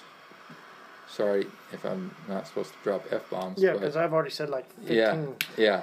That that like Instagram is a terrible platform in the sense that you own like people only show like their best life or their or their successes well, or whatever. a lot of people say that with social media in general. right, exactly. That's the curse. Of and social and and and but what if you could tell the whole story what would happen would be people would relate to you and not only but, but you don't just show the fuck up you show the process it's not just showing you fuck up it's showing the whole process and saying hey i've gone through this i've endured this i went through this to get to this point that i'm at and i can help you because you're back there but i can get you here Well, for detailers, it through would be, hey, I've started with this way, and this is this new person that I just helped, Absolutely. Absolutely. Yes. Absolutely. and I'm ready to help the next person. Absolutely. Well, th- let me say this real quick. There's a quote that uh, Bruce Springsteen, uh, he calls it the ministry of rock and roll, but he says when the band, all the members of the band, can see themselves in every person in the audience, and every person in the audience can see yeah. themselves in the band. Mhm. He said that's when you have the ministry of rock and roll. That's when the greatest connection and the audience should be the biggest priority. Because if you're there for people to hear you sing and think you sing good, that's the that's the absolute wrong reason to be there. If I you're if you're that. detailing people's cars just so that people can pat you on the back and be like, "Man, you're great at this," it's like that's that's crap. If you're there though to detail these people's car because you have a passion to, uh, Help them have a better car. yeah, just what, yeah, Help but- them enjoy their ride. But why does that taking matter? their kid but, to school? But exactly, I was gonna. I was about to say, what does that matter? Why do people care about having good-looking cars? If you can good, tell that, good, if you can, if you can tell that story about why, why do people care about their car looking Mm-hmm. good? If you can tell that story about how it matters, because I listen, there's a guy that that uh, I have a love hate relationship with, but he's uh, uber popular right now, Jordan Peterson. But he says the greatest pursuit in life is not the pursuit of happiness; it's the pursuit of meaning. And if you can figure out why what you do means something, Perfect. Then Well- you can connect, which goes back to what Sean was saying about the Bruce Springsteen thing. It, if you can fi- figure out why it means something to them, then you can be successful. You've connected with them. Well, I hope you don't mind. I'm gonna have a little church for a minute. You're gonna have Yeah, a like- what? Preach. I'm gonna have a little church for a minute. Come on, let's preach. Well, Lo- church. loving, loving, the, loving the black folks here, man. The black church. But even in the even in the gospel, I'm gonna bring out the Bible for a second. But it says anyone who comes to Christ is a new creature. The old is gone, and the new has come. Right. And I've seen that in the way people restore cars, like so often. I'm like, that's such a great analogy where you got this clunker of a vehicle just sitting in somebody's yard, rusted up, beat to hell. Uh, it's completely useless and lifeless. And somehow these guys come in and they slowly and painstakingly and suffer and are suffering a lot of money. And detailers do this too, because I, I know a lot of detailers probably restore vehicles as well. But they turn it into this thing. It is a brand new creature. It is a brand new ride. It, it was once lifeless and useless, and now you. And, and some people's cars are like that, man. They're Well, just- not even useless. You would be. Uh, sorry, keep going. no, I'm just saying it's just like, in, in, even if you're just detailing a car, not necessarily like completely No, no, no. Keep going. it. I'll come back. But it's just that, like some of these cars, man, you, you know, I keep a pretty junky car, and I hate it. I just don't have the time to clean it. But man, I'd really like. I wouldn't mind. You know, and is it worth it to me? To Here's spend- where I was going. Is there's so many people that roll around in dirty, and to be able to take the dirty and transform it back to the way it used to be. That's what people love. They love that, and you know what it does? It brings a lot of ease. I mean, if you if So you much if you ease. live in a messy environment, your life it's kind of an expression of who you are inside. You're probably pretty messy inside. Bro, did you see my house?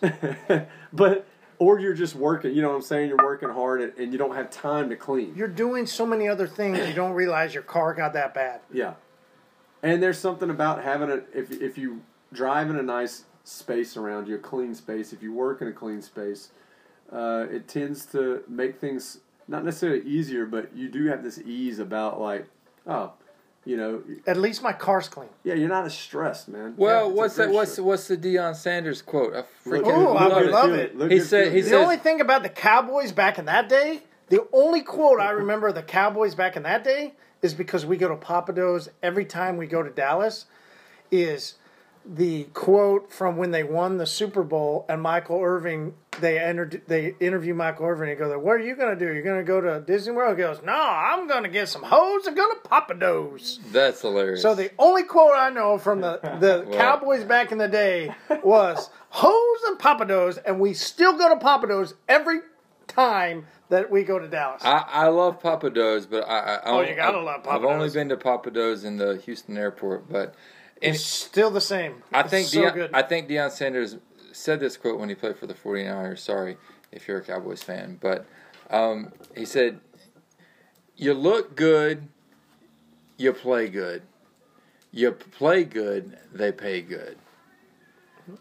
that would be a Deion quote because he always had to look the best. But there is Well, he- something to that. good, feel that good. there That's is something phrase. about there's something about if it, it, it changes your your atmosphere. It changes your setting, right? And there there there is a if if I can go there, there's a ministry in helping people mm-hmm. look good yeah, because it makes them start to feel good and then mm. they start to perform better and mm-hmm. whatever it is that they're doing so if you can be the guy that helps better. them do better, you're the catalyst for their success. And that's a good reason to detail. that's a cars. great. That is a to great that. reason. It's not about you. that it's is about that other is people. meaning. So let me say this. That gives you meaning. Something something we never said yet, but a, a quote that really started helping me, man, was uh, in this journey was realizing that like all artists are meant to do is to serve the people. They serve them truth, Mm-hmm. Yes. whether it's a painter, or a musician, a movie person, or whatever.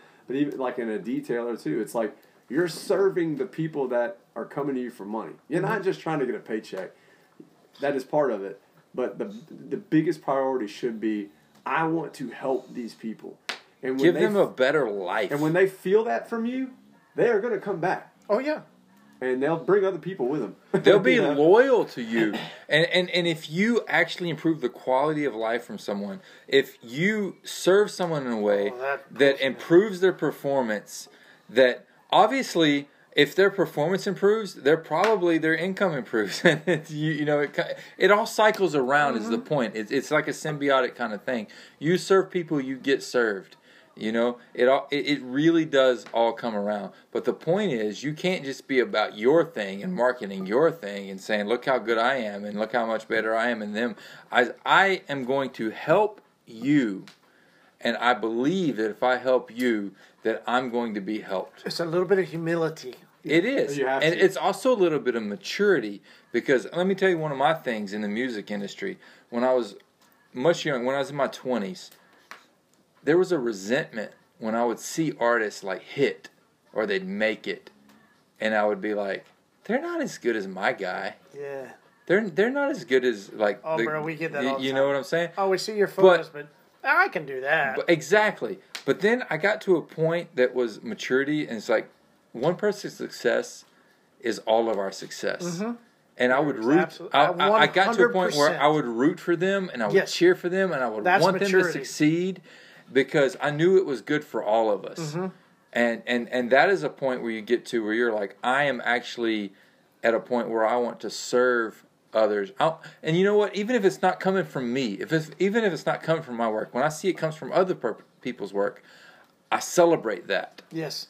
and I want that to happen because I know that that's going to trickle down to me in some way or whatever. And even if it doesn't, doesn't matter because this is the craft that I'm about, and I want to cheer the success of what I'm about.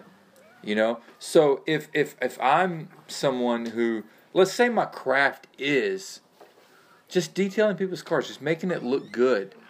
Well, what happens? These people are going to use that car for whatever purpose they use it for, whether it's driving their kids to soccer practice, whether it's going to work, or whatever. But when they get out of that car, they feel good about themselves. Mm-hmm. You and know? so I'm going to pause you, and I'm Okay. going to take a moment and to say, hey, detailers, this is the exact thing that you should be listening to and doing. If you're hearing what they're saying, they're saying it's not about you and putting out the post, putting out the picture of how great you did.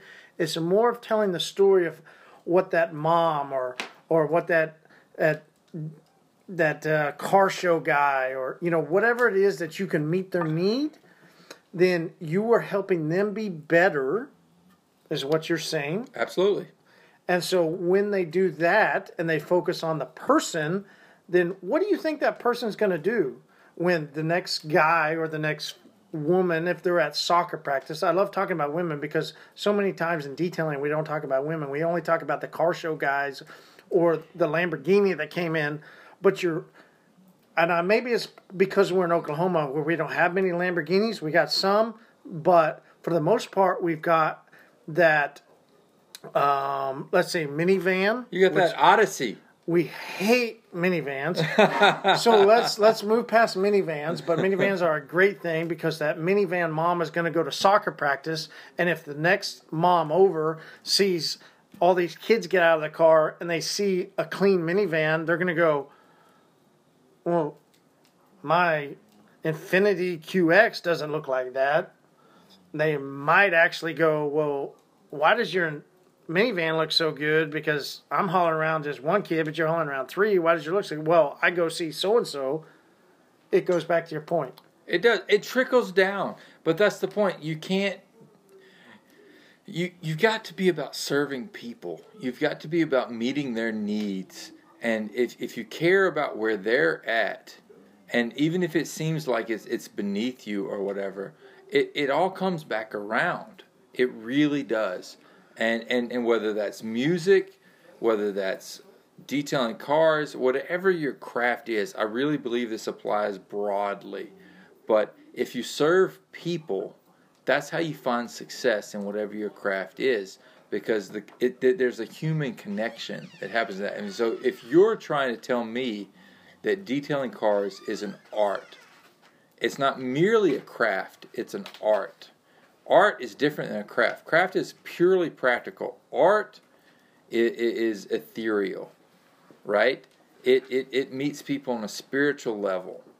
And so, if you're telling me that detailing someone's car is a spirit is a spiritual thing, um, then what you're doing is improving Their lifestyle. th- their, it's improving their the way lifestyle. they do life. It's it, it's it's it's improving who they are, even how they see themselves, their self image. You know, it's saying I am I am not a failure of a mom. You're talking about because I got a fucking clean car, right bitch. exactly it's like and, and, and it's it's saying that and then but that ups the performance and everything whether that's motherhood whether that's their job whatever it is it's it's saying that i'm going to do a better job at all of these things and that we're more symbiotic than we like to admit right? you know, we're all more dependent on each other than we like to admit. If you help someone else, it, it does end up helping you. You know? So just serve serve the people you work for. Hmm. Serve them. the best illustration that I would have, and this is where I'll say, hey guys, go follow 66 Auto Detail. There's a guy named Darren. He's from a town which, if you guys have listened, you know that I've talked about him before. If you follow us on Instagram at Total Auto Solutions, you will see we posted a couple things about him. We just did a um, workshop where we talked about sanding, and we did an intro with Darren. Guys, Darren has a business called 66 Auto Detailing. He is in a town called Chandler, Oklahoma. Look it up on Google, look it up on Apple Maps, whatever. It will take you a moment to find Chandler, Oklahoma. I'm sure it will. I've never heard of it. You've never heard of it, right? yeah. because a thing happened, technology, call it industry, call it whatever, Route 66 changed its form with a lot of different highways or interstates that came through. Right. But Route 66 used to come through Chandler, and so that's why he called his, you know, 66 out of detailer. Chandler, you've never heard of Chandler, Oklahoma. Nobody's heard of Chandler, Oklahoma.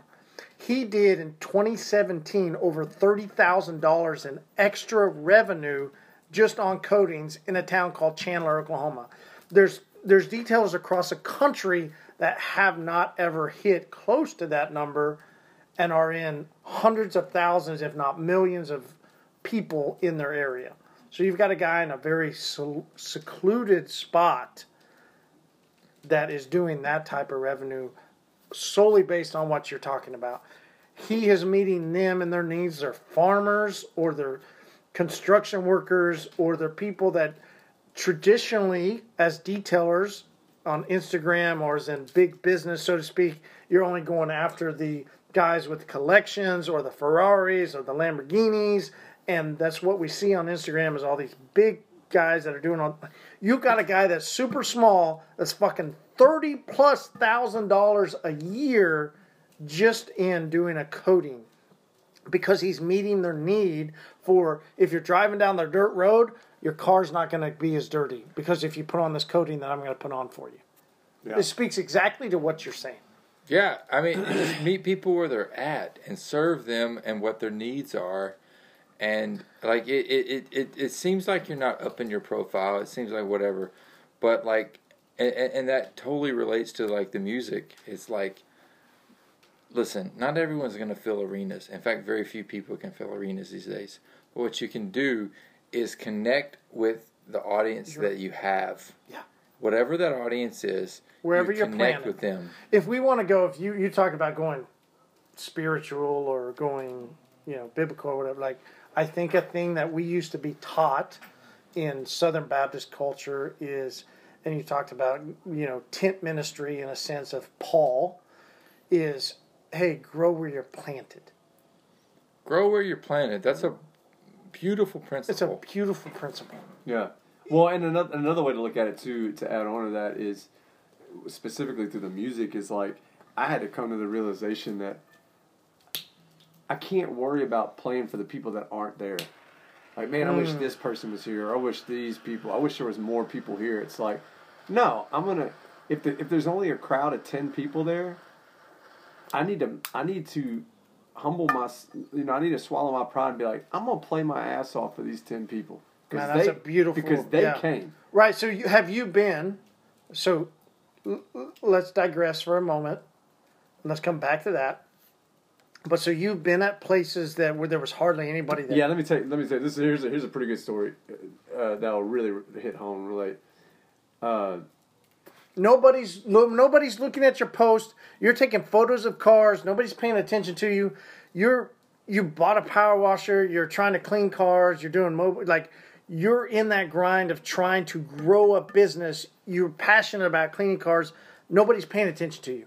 yeah. You're an artist. Nobody's paying attention to you. Yeah. Go. So like I was in South Dakota. This was a while back, and uh, playing this bar one night. Um, and it was a really cool bar. It was a it was a great location. Uh, it was an old train station from like oh hell yeah. the twenties, and it was right on the train tracks in, in this town in Sioux, Sioux Falls or whatever, South Dakota. And uh, the same night I was playing, there was a festival going on outside of town, and this massive popular band was playing for free. So I was like, uh, "There's pretty much no way like anybody's gonna be here tonight." So I'm starting wrestling in my mind. I'm like, should we even unpack the, the van? Should we even take our music gear out? And, uh, you know, should we even like set up our merch, our t-shirts, and our CDs? I mean, nobody's gonna be here. And I was even telling the lady who owned the bar, who was a super cool lady, you know, like, should we even play this show tonight? Do you think anybody's gonna be here? And she was like, oh, we'll see. You know, if not, we'll just close down the bar for the night. And uh, she was nice enough to open her bar up. It was a night that she doesn't even normally stay open. You know what I'm saying? She's usually closed on this night. And uh, we we start setting up, and there's literally three people in the audience, three. And uh, So I'm struggling in my mind. I'm like, man, this this could really this kind of sucks, you know. But two of the three people bought me and my bandmates beer. So I was like, oh well, we got to give them a show now. I mean, you know, they bought us a beer, and something clicked in my mind. You know, I think God was able to help me just kind of get over myself. You know, and just be like, no, I'm gonna play. I'm gonna, we're gonna play a kick-ass show for these three people, and we ended up doing that, man. And these three people like were so stoked about it that they started calling their friends. You know, we ended up having about seven people. so you know, we went from three to seven in a in a matter of minutes. You know, but it was like a lot of people would see that as a failure. Right? You know. Well, yeah, if you're going to go all that way for seven people. Yeah, and I was I was actually playing the festival that had all the big people at. I played it earlier that day, but we needed we wanted more shows, so we ended up booking this bar uh, that night, and uh, it just happened to be on a night where one of the biggest bands was going to be there at the festival. So I knew I knew no one was going to be out. You there. took a punch to the face. Yeah, and but we kicked ass at the show. It was one of the best times, best things we sounded, and we ended up staying there for like two, three hours after they closed, just talking with these people because they loved it so much. And every one of them bought a lot of merch, so we ended up actually. You so made a- some good money. It was a good thing to bring the merch out when I was like, this is going to be pointless. But no, it wasn't pointless because we connected with those people and they connected with us and it ended up being a great time. And so it could be the same thing with the people grinding, like you were talking about in detailing, like nobody's paying attention to me, you know, blah, blah. It's like, well, yeah, grow where you plant it. Like, hit that one person. You never know. You never know. Just keep growing where Yeah. you're planted, and you Just keep never know what's going to happen. keep connecting through your work and care about the people you're serving, man. And and they'll they'll they'll feel that. They feel that. They can tell when you're being fake. They can tell when they're just being sold on some product, or they can tell when someone like really is passionate about what they're doing, and they care about the people that they're helping, and they'll stay with you. I mean, that's just that's just how it works, you know. People like businesses. I think you said it a second ago. Businesses are built on people.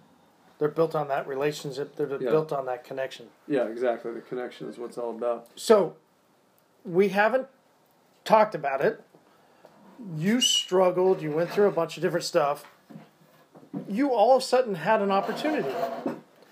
The uh, the only time after college that I had seen you was on TV, and and I think even I think you had even said, "Hey man, you got to check this out because like we're getting like you had a bit of success, and I watched you come up an elevator, and you're on American Idol. Yeah. Like, Yeah. like hold on, like you're on one of the biggest platforms for somebody that's trying to go up through the industry, and it's a chance like and you made it right. We've all watched American Idol. If anybody's right, American quote unquote, and have watched TV in the past ten years, somebody has always watched American Idol because it was such a big phenomenon. Yeah. Walk us through.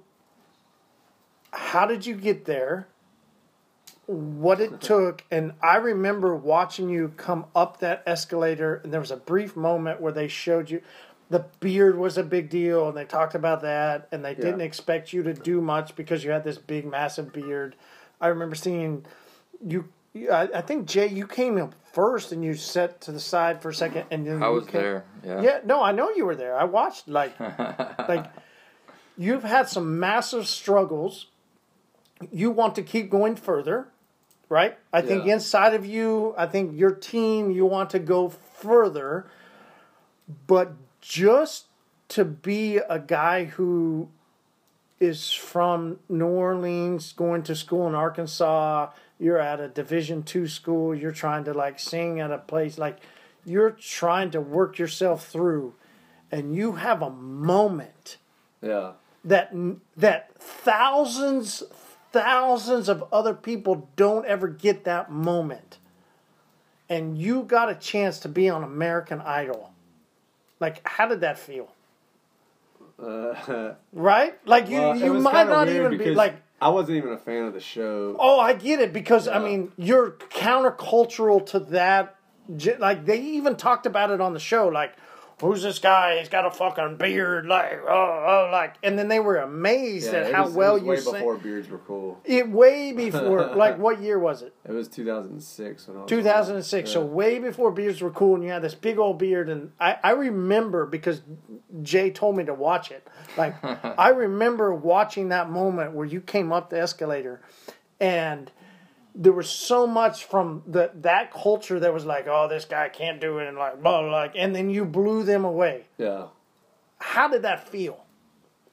Uh, it was. I mean, it was cool because I, at the time, like, I didn't really have a whole lot of respect for the show. I didn't have respect, but I also didn't know much about the show because I never watched it. But actually, I was going because I found out from some friends in college that some friends of Jay and I, Rob and Tammy, uh, were gonna be there, and she was gonna be trying out. And she was a singer, and I was like, "What? It's in Memphis? Like, that's right down the road from Little Rock, where where I was living." So we ended up just kind of going on a whim, like literally, uh, and to go eat barbecue in Memphis. Hell that yeah. was really the only reason. It's we okay. And we ended, yeah, right. And then I mean, it's not like Kansas City, which is nothing like Oklahoma barbecue. Anyway, I didn't even going. know Oklahoma had barbecue. I didn't either. I that's yeah. There. Don't! Okay, all right. Don't. so anyway, That's an inside joke between us and a guy from Warrensburg, Mississippi. No, not Mississippi. Wrong. Damn it. That's too much. Jay, fuck. Jay, we've almost taken down this entire bottle of bourbon. I know. I'm feeling it. You're feeling it, but what do you think? Texas bourbon versus what you're used to, and you even said it's it's it's Texas and it's not Yeah. Well, bourbon's typically from Kentucky. but- right. So this is Texas bourbon, but what do you think? Yeah. No, it's good. It's it's, It's good? It's it's wheaty. It Is re- it wheaty? It, it reminds me of Weller. It's not as good as Weller, but it's it, it reminds me of Weller, which is a compliment. So it, it, So still low end. I wouldn't say it's low end. It's it's. I mean, you called it to Weller. Weller's top shelf. Weller is? Yeah, Weller's top Shelf. the shelf. brand Weller. Oh my bad. Yeah. I was thinking like Weller, like as in you go and like I want just want a well drink. Yeah, not a well go. drink. No, no, no, no. no. Weller Oh, is okay. a Weller's a brand of brand, yeah. bourbon, Okay. and it's My top, bad. it's top shelf bourbon. And it, it it it reminds me of it. It's it, it's not quite there, but it's it's like a very wheaty. Uh, It's a $50 that a bottle. Sweet. Is that a good It- bottle? Yeah, no, it is. I mean, we drink almost the whole thing. It's down to no, like we've knocked it out. Obviously, I little. like it. I've drank plenty of it. you drink plenty. So. All right, so you're coming up the escalator. Sean Michel, what are you thinking? Are you like this is super exciting? Yeah, I mean it was kind of it was kind of nerve wracking and exciting at the same time. I mean, I had to go through actually three tryouts before or two before I'd even and they were like a month apart before I'd even seen Randy Paul and Simon. I mean, it was still when the original three were on there, and and then I did that tryout, and then I had to wait a whole another month before I went to Hollywood Week and and did tryouts there at Hollywood. So it was a long process, you know, and and I didn't even really make it onto the live show but my tryout got so much press because of the way I looked and the way that I sound. Oh, this guy's different, you know. Blah blah. Actually has a voice. Well, not that, but so much as because they had a lot of people in there with really good voices, but just more like, oh, the shock factor of the, uh, what would you call it? Countercultural. This guy don't look like he can sing. It's contradictory. It's yeah, it's it's a contradiction. They expected you to be that person on American Idol that we all laugh at. Yeah, yeah, and and it was a shock factor, and so that that helped. But but yeah, the thing was with that was I had no idea, and this was before I went through all that suffering. Actually, the American Idol thing uh, was a couple years before. But the weird thing that I found out through the American Idol thing was uh, what fame does to people. Like I wasn't like famous, but I was famous where I was from. And when I got home, man, I could not, literally couldn't leave my house for at least two weeks. Like I stayed indoors because anytime I went anywhere, I was bombarded by people, and I was like, whoa, whoa! I did not. I thought I thought being famous would be cool, but I was like, I was not ready for that. Like I didn't sign up for that, you know, kind of thing. All the struggles led you to a moment. It led you to an opportunity. Yeah, And and that's where I think I wanted to go and we're getting close to winding down. yeah, That's where I wanted to kind of to head it up. He's wound down. Oh He's yeah, wound yeah, down. Yeah. Oh, Jay's wound down. That Jay's whis- been drinking this bourbon like me. straight, like he's hitting him. He was like, "Oh, Texas, well, I ain't gonna be like blah blah blah." I'm, blah, blah. It's got you. The Cool. guy's asleep. we'll, we'll wind it down very quickly. You you get to this opportunity, which is the pinnacle of so many people. Like so many people dream of that opportunity. I want I want you to take a brief moment and say all the struggles that you went through. You had you had a moment. How'd that feel as you were walking into that moment? Did like were the struggles all worth it? Well, but the thing is, is that, well, you keep calling it a moment. Well, no, no, no, it that's is a- exactly it- what it is. it No, is no. a moment. Yeah. exactly. And what Yeah. a lot of people don't realize, especially in in music based TV world, with with shows like The Voice and America's Got Talent and all this stuff, is that people they're on that show for like a blink of the eye, and then you never hear about them again. The thing is, is that's There's like like what what? How many people have actually come out of that show? you don't You got Carrie Underwood, it. Yeah, Carrie Underwood and, and Kelly Clarkson Kelly Clarkson. and uh, Wasn't there? There was a dude, right? uh, That's the funny thing. I can't even remember his name. exactly. So So there's literally out of all that, there's only like a couple. But you still have to work. I mean, that's the thing. You get on a show like that, and you still have to grind when you leave a show. I mean, But you struggle through all this, and now you're on that moment. You're coming up. You're coming up the escalator. You're going into. You're coming into everything. How's that feel? uh, I mean, in some ways, it, it, it, it gave it gave me some confidence, Right? It should. validation. It should like, give you some confidence some validation. validation of like, okay, we're on the right track. You're on the right track. It's the same thing as like as detailers. As we start doing some work, we start getting some publicity. We start getting some likes. We start getting some shares. You're, you're, you're like, okay, okay, these people are. something's starting to happen. I, you, you start realizing the connection. Okay, I'm actually connecting with people, like like we were talking about earlier. So if they're there, if they're there and you're getting these likes and you're getting these shares, or like or like Randy Paul and Simon, said- you know, a lot of people didn't think I could sing Right, until Randy Paul and Simon said I could sing, right. and it was like I've been singing for like a long time up to this point, but it took somebody on TV telling you that they thought I was good, so now you're good, which was kind of like the gatekeeper thing we were talking about earlier, you know.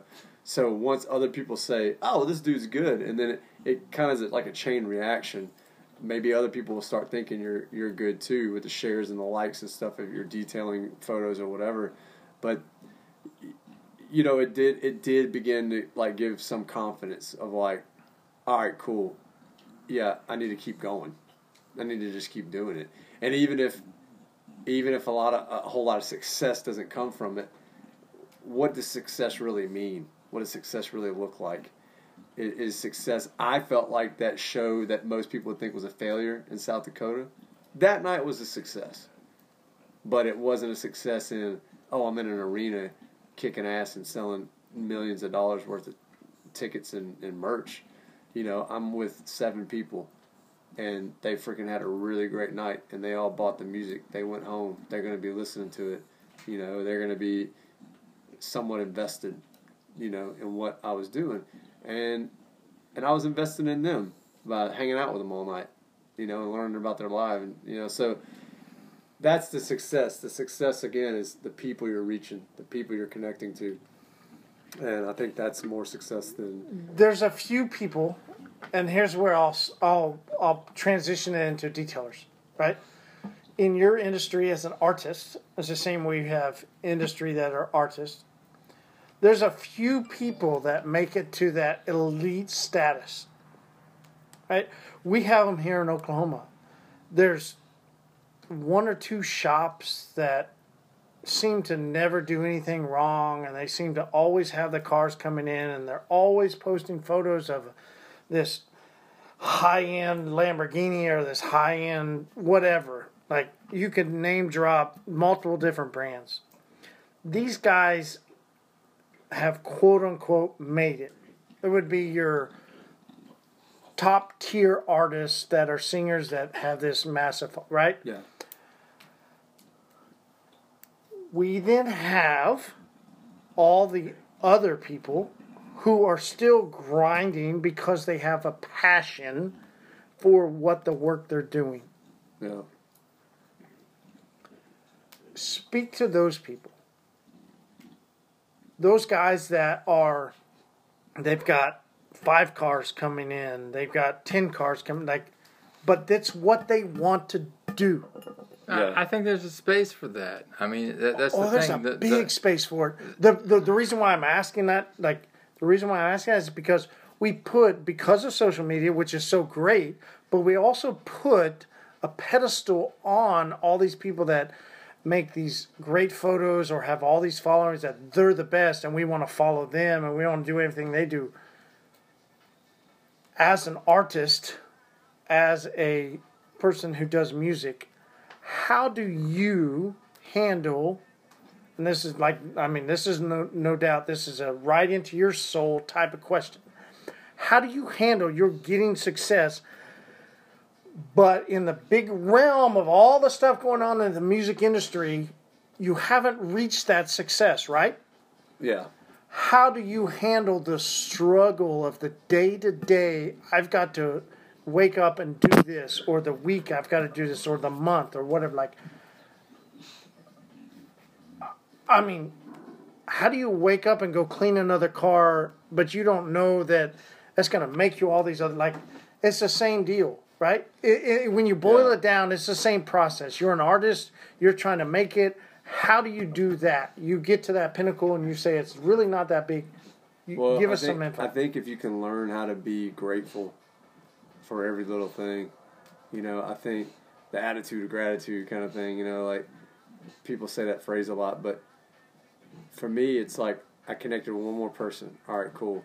I, that's awesome. I connected. You know, when you really start caring about people more than you care about yourself, which I think is a, I learned that from Jesus. You know, but there was there was legitimacy behind that. There's a real thing behind that. That when we start to get our minds off of ourselves and on other people, uh, and we truly become grateful.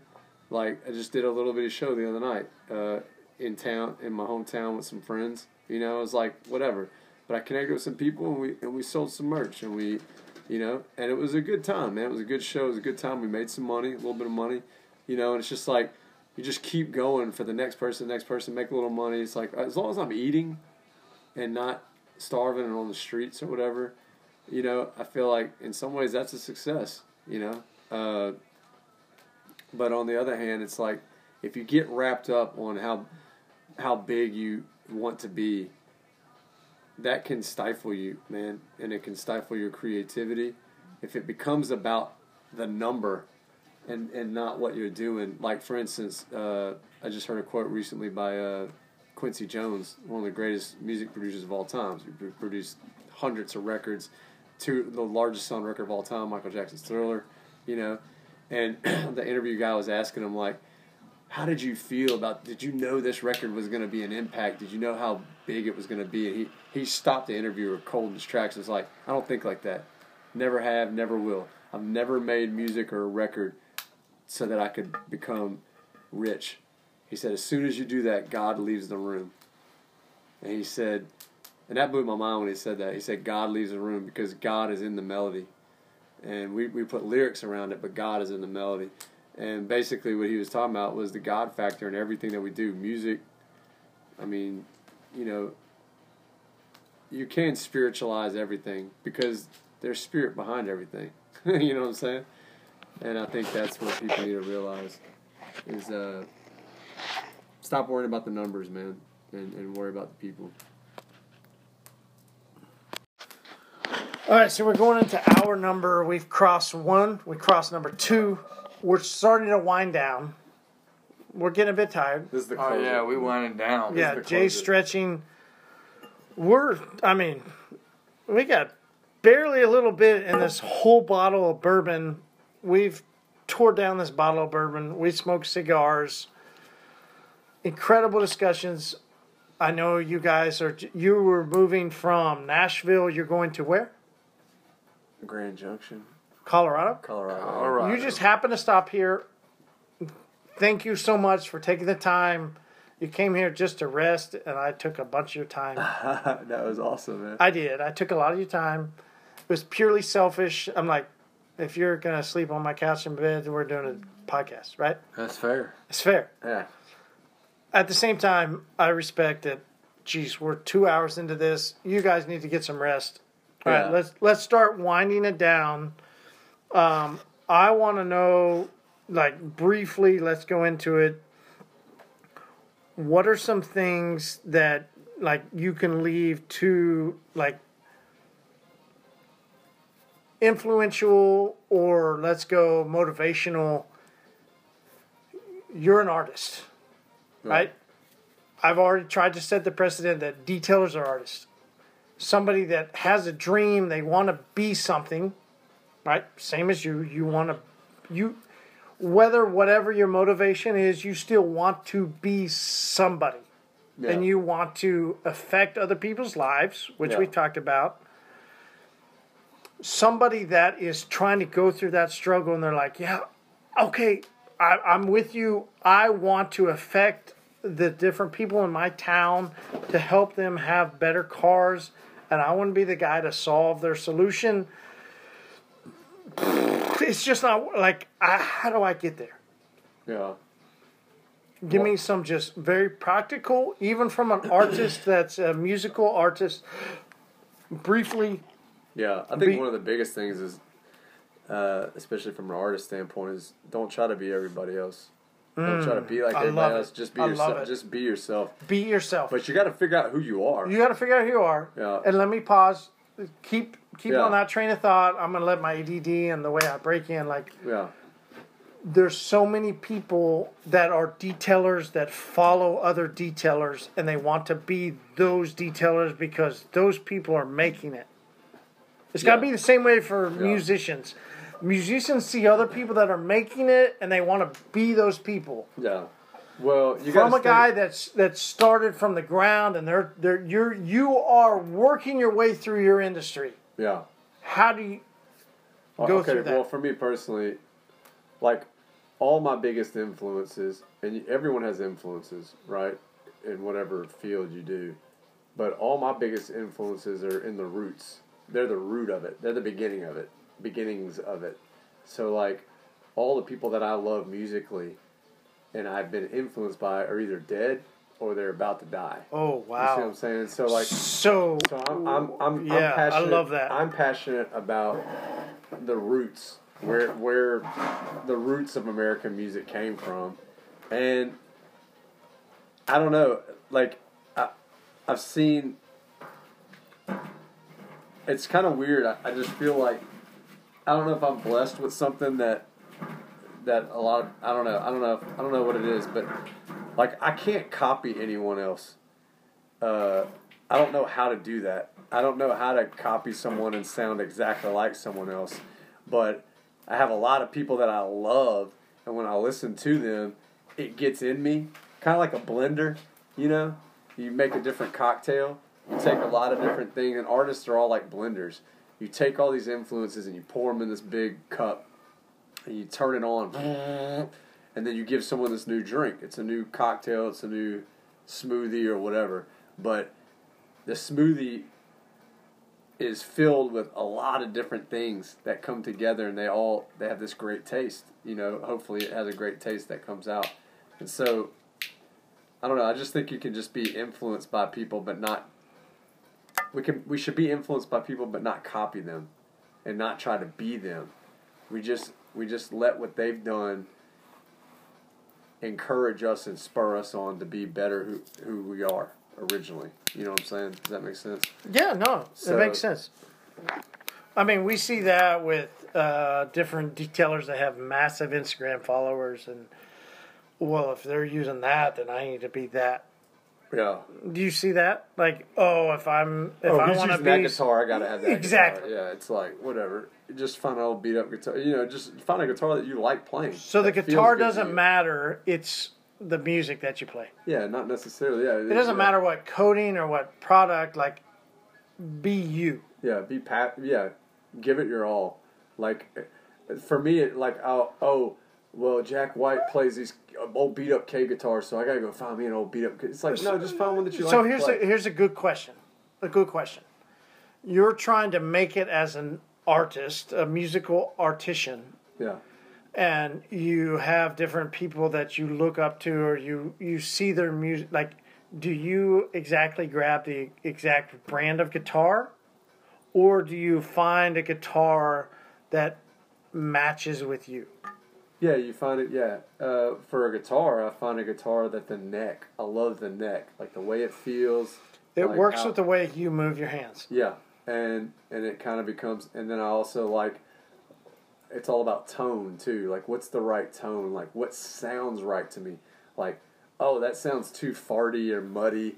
I don't like that. I want something that's kind of clear, crisp. It's got some body to it. It's got some roundness to it. It's thick, but but not muddy, in the sense of like I can't understand what's going on. so instead of just doing what like let's say for instance i am a massive george strait fan okay, yeah. right?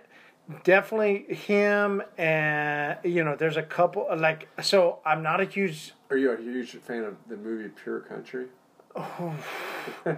he starred What? I love about Pure Country is that he went away, found himself, and came He back. came back, yeah. So, what I love about that movie is you see the ambiance of the show, yeah, and he walked away from the show, found himself, and came back and kicked the kid out that was just doing the show. yeah, right? So that's what I loved about the movie. So no, so interesting story.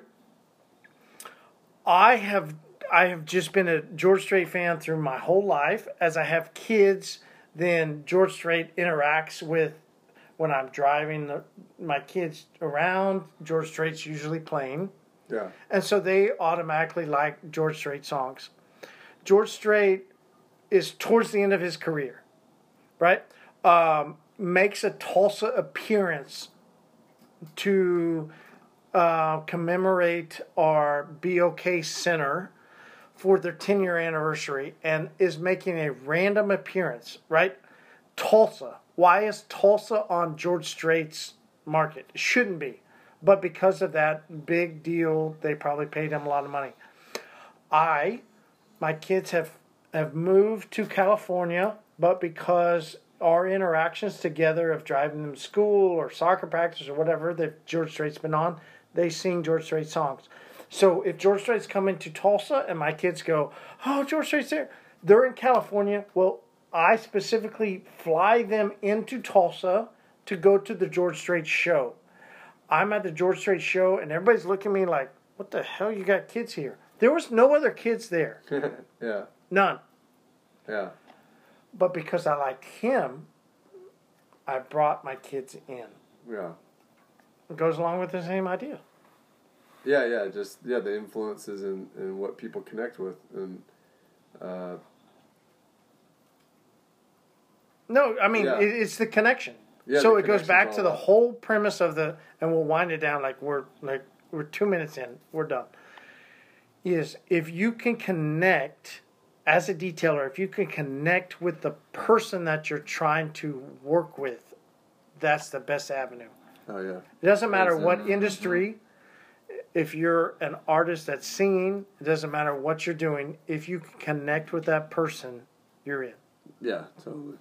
All right. Totally. So, a part of our podcast, Jay, you're about to fall asleep. I am. Fading. You are. You're fading. We're headed towards the end.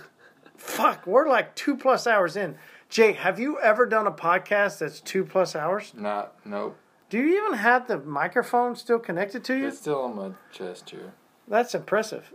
Because like, like you're about to fucking like fall over. I like am winding down. You're man. winding down. Okay, we'll finish it. I apologize. All right, so in our podcast, we always have, since it's pints and polishing, we always talk about telling, but it's always about beer. Have you ever been at a bar and you're towards the end of the night and they're like, hey man, fucking time. You, you got to tap out. And there's like this guy down the bar that maybe you've talked to or a chick, whatever. I mean, whatever. You're just you're at the bar, you're drinking, you're socializing with some different people.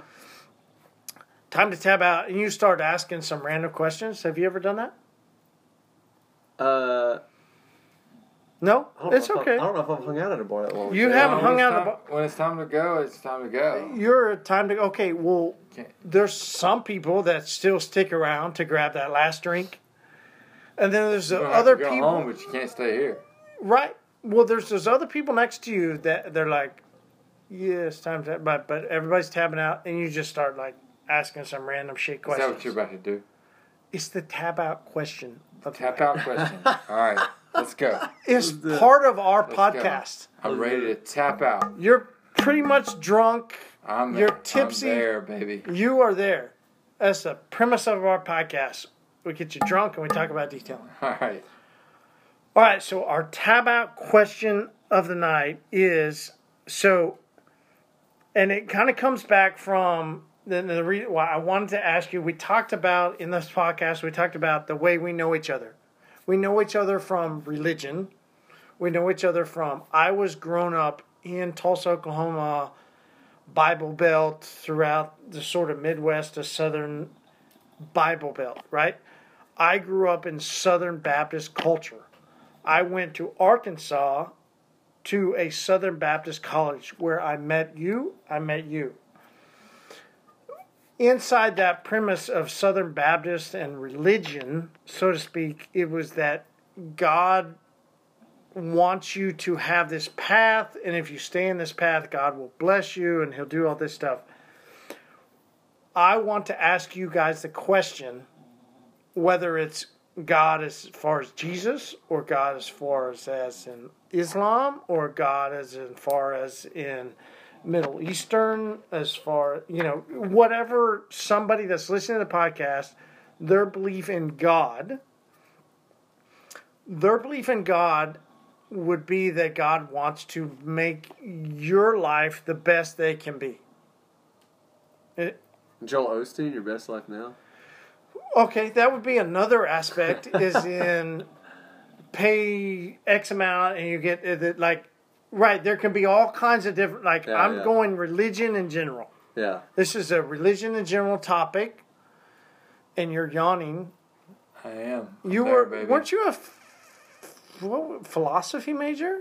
I started that way. You started that way, and you're yawning at this question. Great, thanks, thanks, Jay. Hey, cheers to TX bourbon. And you specifically asked for the straight bourbon, as far as and and not the blend good. bourbon. You asked for the straight, so we're going TX Texas straight bourbon whiskey, and you're yawning. Good There deal do you feel so we've got somebody and we've gone through this big i mean it's a fuck like massive podcast about all the work it takes to get to where you want to be. So whatever you want to be you're a detailer and you want to have a shop or you're whatever you want to be like just put into the concept of what you want to do in your life. Right? Let's start with there. Second question is doesn't matter what your belief, but for you guys individually, what does God hold into that? Does God think that if you do such and such, God blesses you? And if God blesses you, then that means somebody else is suffering? Does God, this is my tab out question, hmm.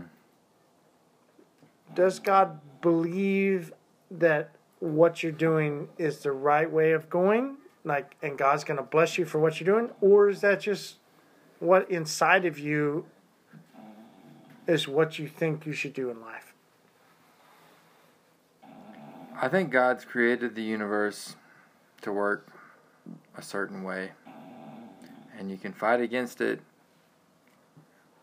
but it's futile. I mean, there's certain laws of the universe. You know, there's cause and effect, there's give and take, there's gravity, you know. Um, and I think you can try to do things your own way, but if they're contrary to the way the universe is structured, you're going to fail. You're going to struggle. and you're you're gonna. Okay, hold on. So put that into practical terms. Okay, practical terms. Um, there's a Right and wrong. There's right and wrong. Okay, that's great. That's that's good. I think that we are made as communal beings. Um, that we need each other in a certain way. That we um, uh, that there's a created order that no one has what they need in and of themselves. That you're fed by each other. So, you know, what we've been talking about is serving other people and how it feeds back into you. That there is this kind of cyclical kind of um, structure to the way the universe works. You serve other people, it comes back to you. Um, that's not karma. That's just the that's just cause and effect. That's just you reap what you sow. Well, you're saying that's not karma. I mean, karma is an actual belief. So you, you're well, karma that- karma is o- outside of of of ourselves, right? That that there is some sort of force that pays back people. I think it's more just you reap what you sow. When you pour into which people, would be karma. I mean, receive. it would, so you're saying reap what we show based on a scriptural basis from the Judeo Judaism belief that moved into Christianity, where Jesus said, "You reap what you sow. He gives an illustration, It right? says He's- that, but I'm saying if you're a farmer, No, you don't no, need, I'm just saying, you don't though, need like- to read the Bible to know that you reap what you sow. you But know? but the scriptural reference that you're saying is from what Well, they what have we been talking about? We've been talking about creativity and how creativity is pouring into other people. And that if you make it about other people, it comes back to you. Okay? That's what I'm saying. That if you put in a seed, if you put in a cotton seed, we drove through the Delta today. If you put in a cotton seed, you get a cotton plant. And if That's you and if you fertilize that cotton plant, if you water that cotton plant, if you do the work, which is what Sean has said, he's put in Right. a lot of fucking work Right. to get to where he's at. You produce. That that's that's the thing. It, it comes back around, and and that, that so you you're asking, well, what what is, what is what does this mean? What, how does God come into this? And it's like, well, there's a way things work, and you can rebel against it, and you can say, well, I'm gonna be all about me, and I'm gonna raise my brand, and I'm gonna do what I want, and I'm gonna show my worth. But that's not the way the world works. That's not the way human beings work. We Humanity. need each other. Yeah. And so you serve others, it comes back to you because people realize they need you when you realize you need other people. Love it. Yeah, as opposed to the like, I'm gonna hustle, man. I gotta get my hustle on, get rich or die trying. You know, it's like, come on, man. Like, for real. Like You we're gonna- can't prove your importance. Everyone's trying to try to prove how important they are, but you get importance when you start to show the importance of other people. Yeah. When so you when you start yeah. when you start treating other people like they're important, then all of a sudden you become important. It's it's counterintuitive in a way. It's paradoxical in a way. But when you try to hustle to get yours, you you kind of become less important. You become less valuable. People don't need that. You know, because like, what do I want with a guy who's only trying to raise his own brand? he's trying to hustle me. Yeah. Yeah, like, he's oh, trying to hustle or whatever. But when I, but when I find a guy who's trying to serve me, he becomes more valuable to me. Right? Yeah, As a consumer. 100%. So and so that guy's brand gets raised because he tried to serve me. Because it wasn't. He, he, it wasn't about him. Or Exactly. Or whatever. So that that's just the way the world works, and I personally believe that's how God created the world works. How He created hum, human beings is to need each other, and if you can believe that, like it's yes, you'll find success in your business, but way more importantly. You'll find success in life. Exactly. Fucking so much more important than success in business. Ab- absolutely. Because that that's that's the, that's how we're crafted as humans. Is is to need each other and to work with each other and work work for each other. You know? And so you find your value in whatever craft it is that you're whatever endeavor it is that you're pursuing in serving other people. And when other people see the value of your service, then all of a sudden your quote unquote brand gets raised. Love it. Sean, Right. anything? I concur. Love it. Love full, it. full agreement there.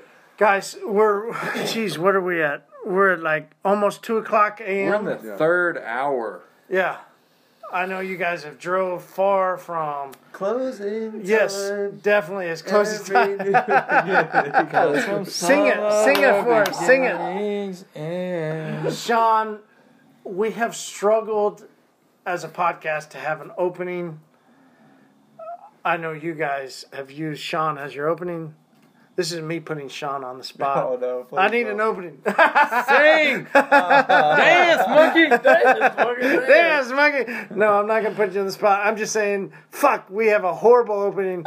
We literally just open our podcast with, hey, welcome to the podcast. We have no intro music. Ready? It, We gotta find you how's- some intro How's it go? music. We What's it- do. what's it So- called? Pints and polishing. Pints and politics. Don't do it now. We'll record it later. Oh. If you, if you are so in tune with desiring to do that, we might reach out to you later.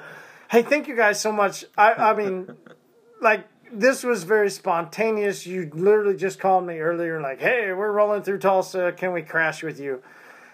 I flip it on you, and based on the bags under your eyes, you have I didn't get much sleep last night. to you be have honest. paid your It's- dues got to hours. sleep at my house. So Yeah. let's close this down. You guys can go to sleep. I will. It's two in the morning. I will be back up to cook you guys breakfast. Fingers crossed. You will get a halfway decent breakfast, and then I will get to work. Um, thank you guys so much for your time.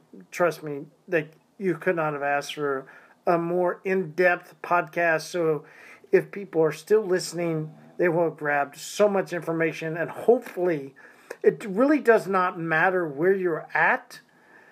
If you're just starting or if you're trying to grow further, listen, guys, you have your own life you have your own desires, you have family, you have kids. You need to take a moment and dissect what you want out of life. You need to go then further and say, How do I get there? Whether doing a car a day or five cars a day is enough for you. It doesn't matter what somebody else is doing on the Instagram, it doesn't matter what somebody else is doing. Do you?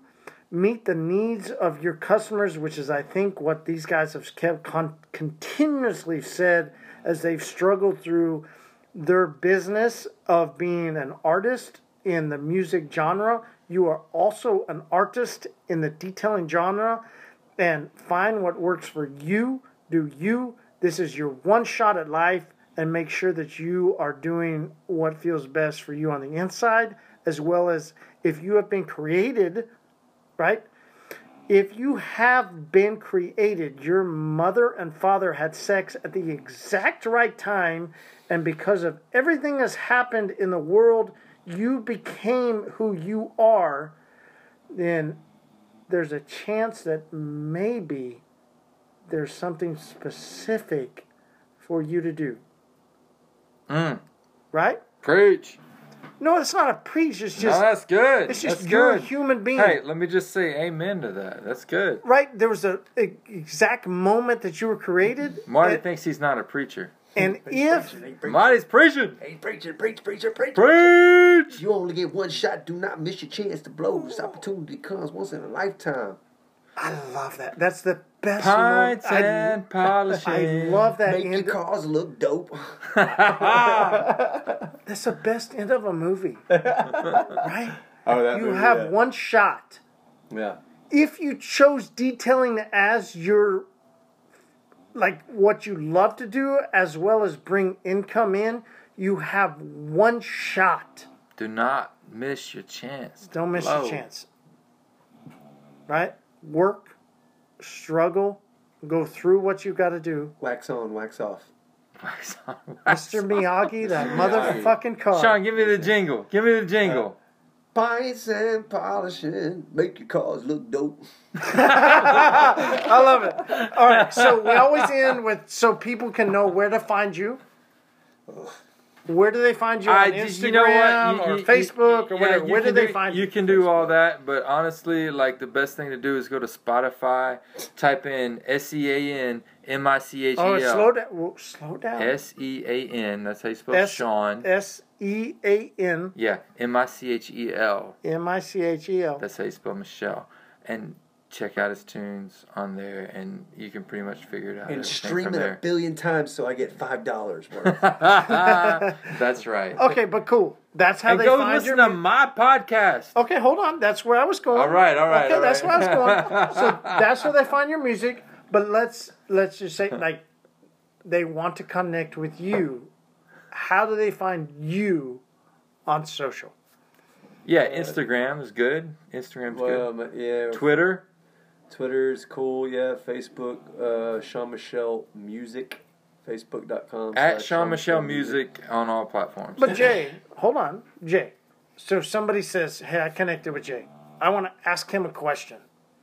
How do they find Jay on social?" Uh, well, because I'm trying to plug my podcast, you can go to at Catacomb P on Twitter, and that's where we do our most interaction for our podcast. And I'm the one who mostly runs that. Go ahead and spell that out. C A T A C O M B. Exactly. P. It was why I asked you to say it. So go ahead and go again. At C A T A C O C O M B. Thank you. God, freaking whiskey. Catacomb Podcast. Catacomb Podcast. You can check us on all podcast platforms uh, Stitcher, iTunes, uh, Google Personally, Podcasts. they want to send you a message personally. um, my phone number is 870 No, what's your Insta- what, do you have? Do you have a personal Facebook? Yeah, it's Big Dread. Big, Big Dread on Instagram. because if we went in and I, fuck, I'm so horrible. I meant to bring out. I have the actual photographs of when you and I went to Africa, and we went to Namibia, and then we went down to South Africa, and there was a moment. There was a moment, right? So we're in a group, and we're taking this tour, and we're in Namibia, South Africa, which we're on this. Um, Jeez, we take a little tour. And there was a moment, I remember we were in some vans. I was in one van.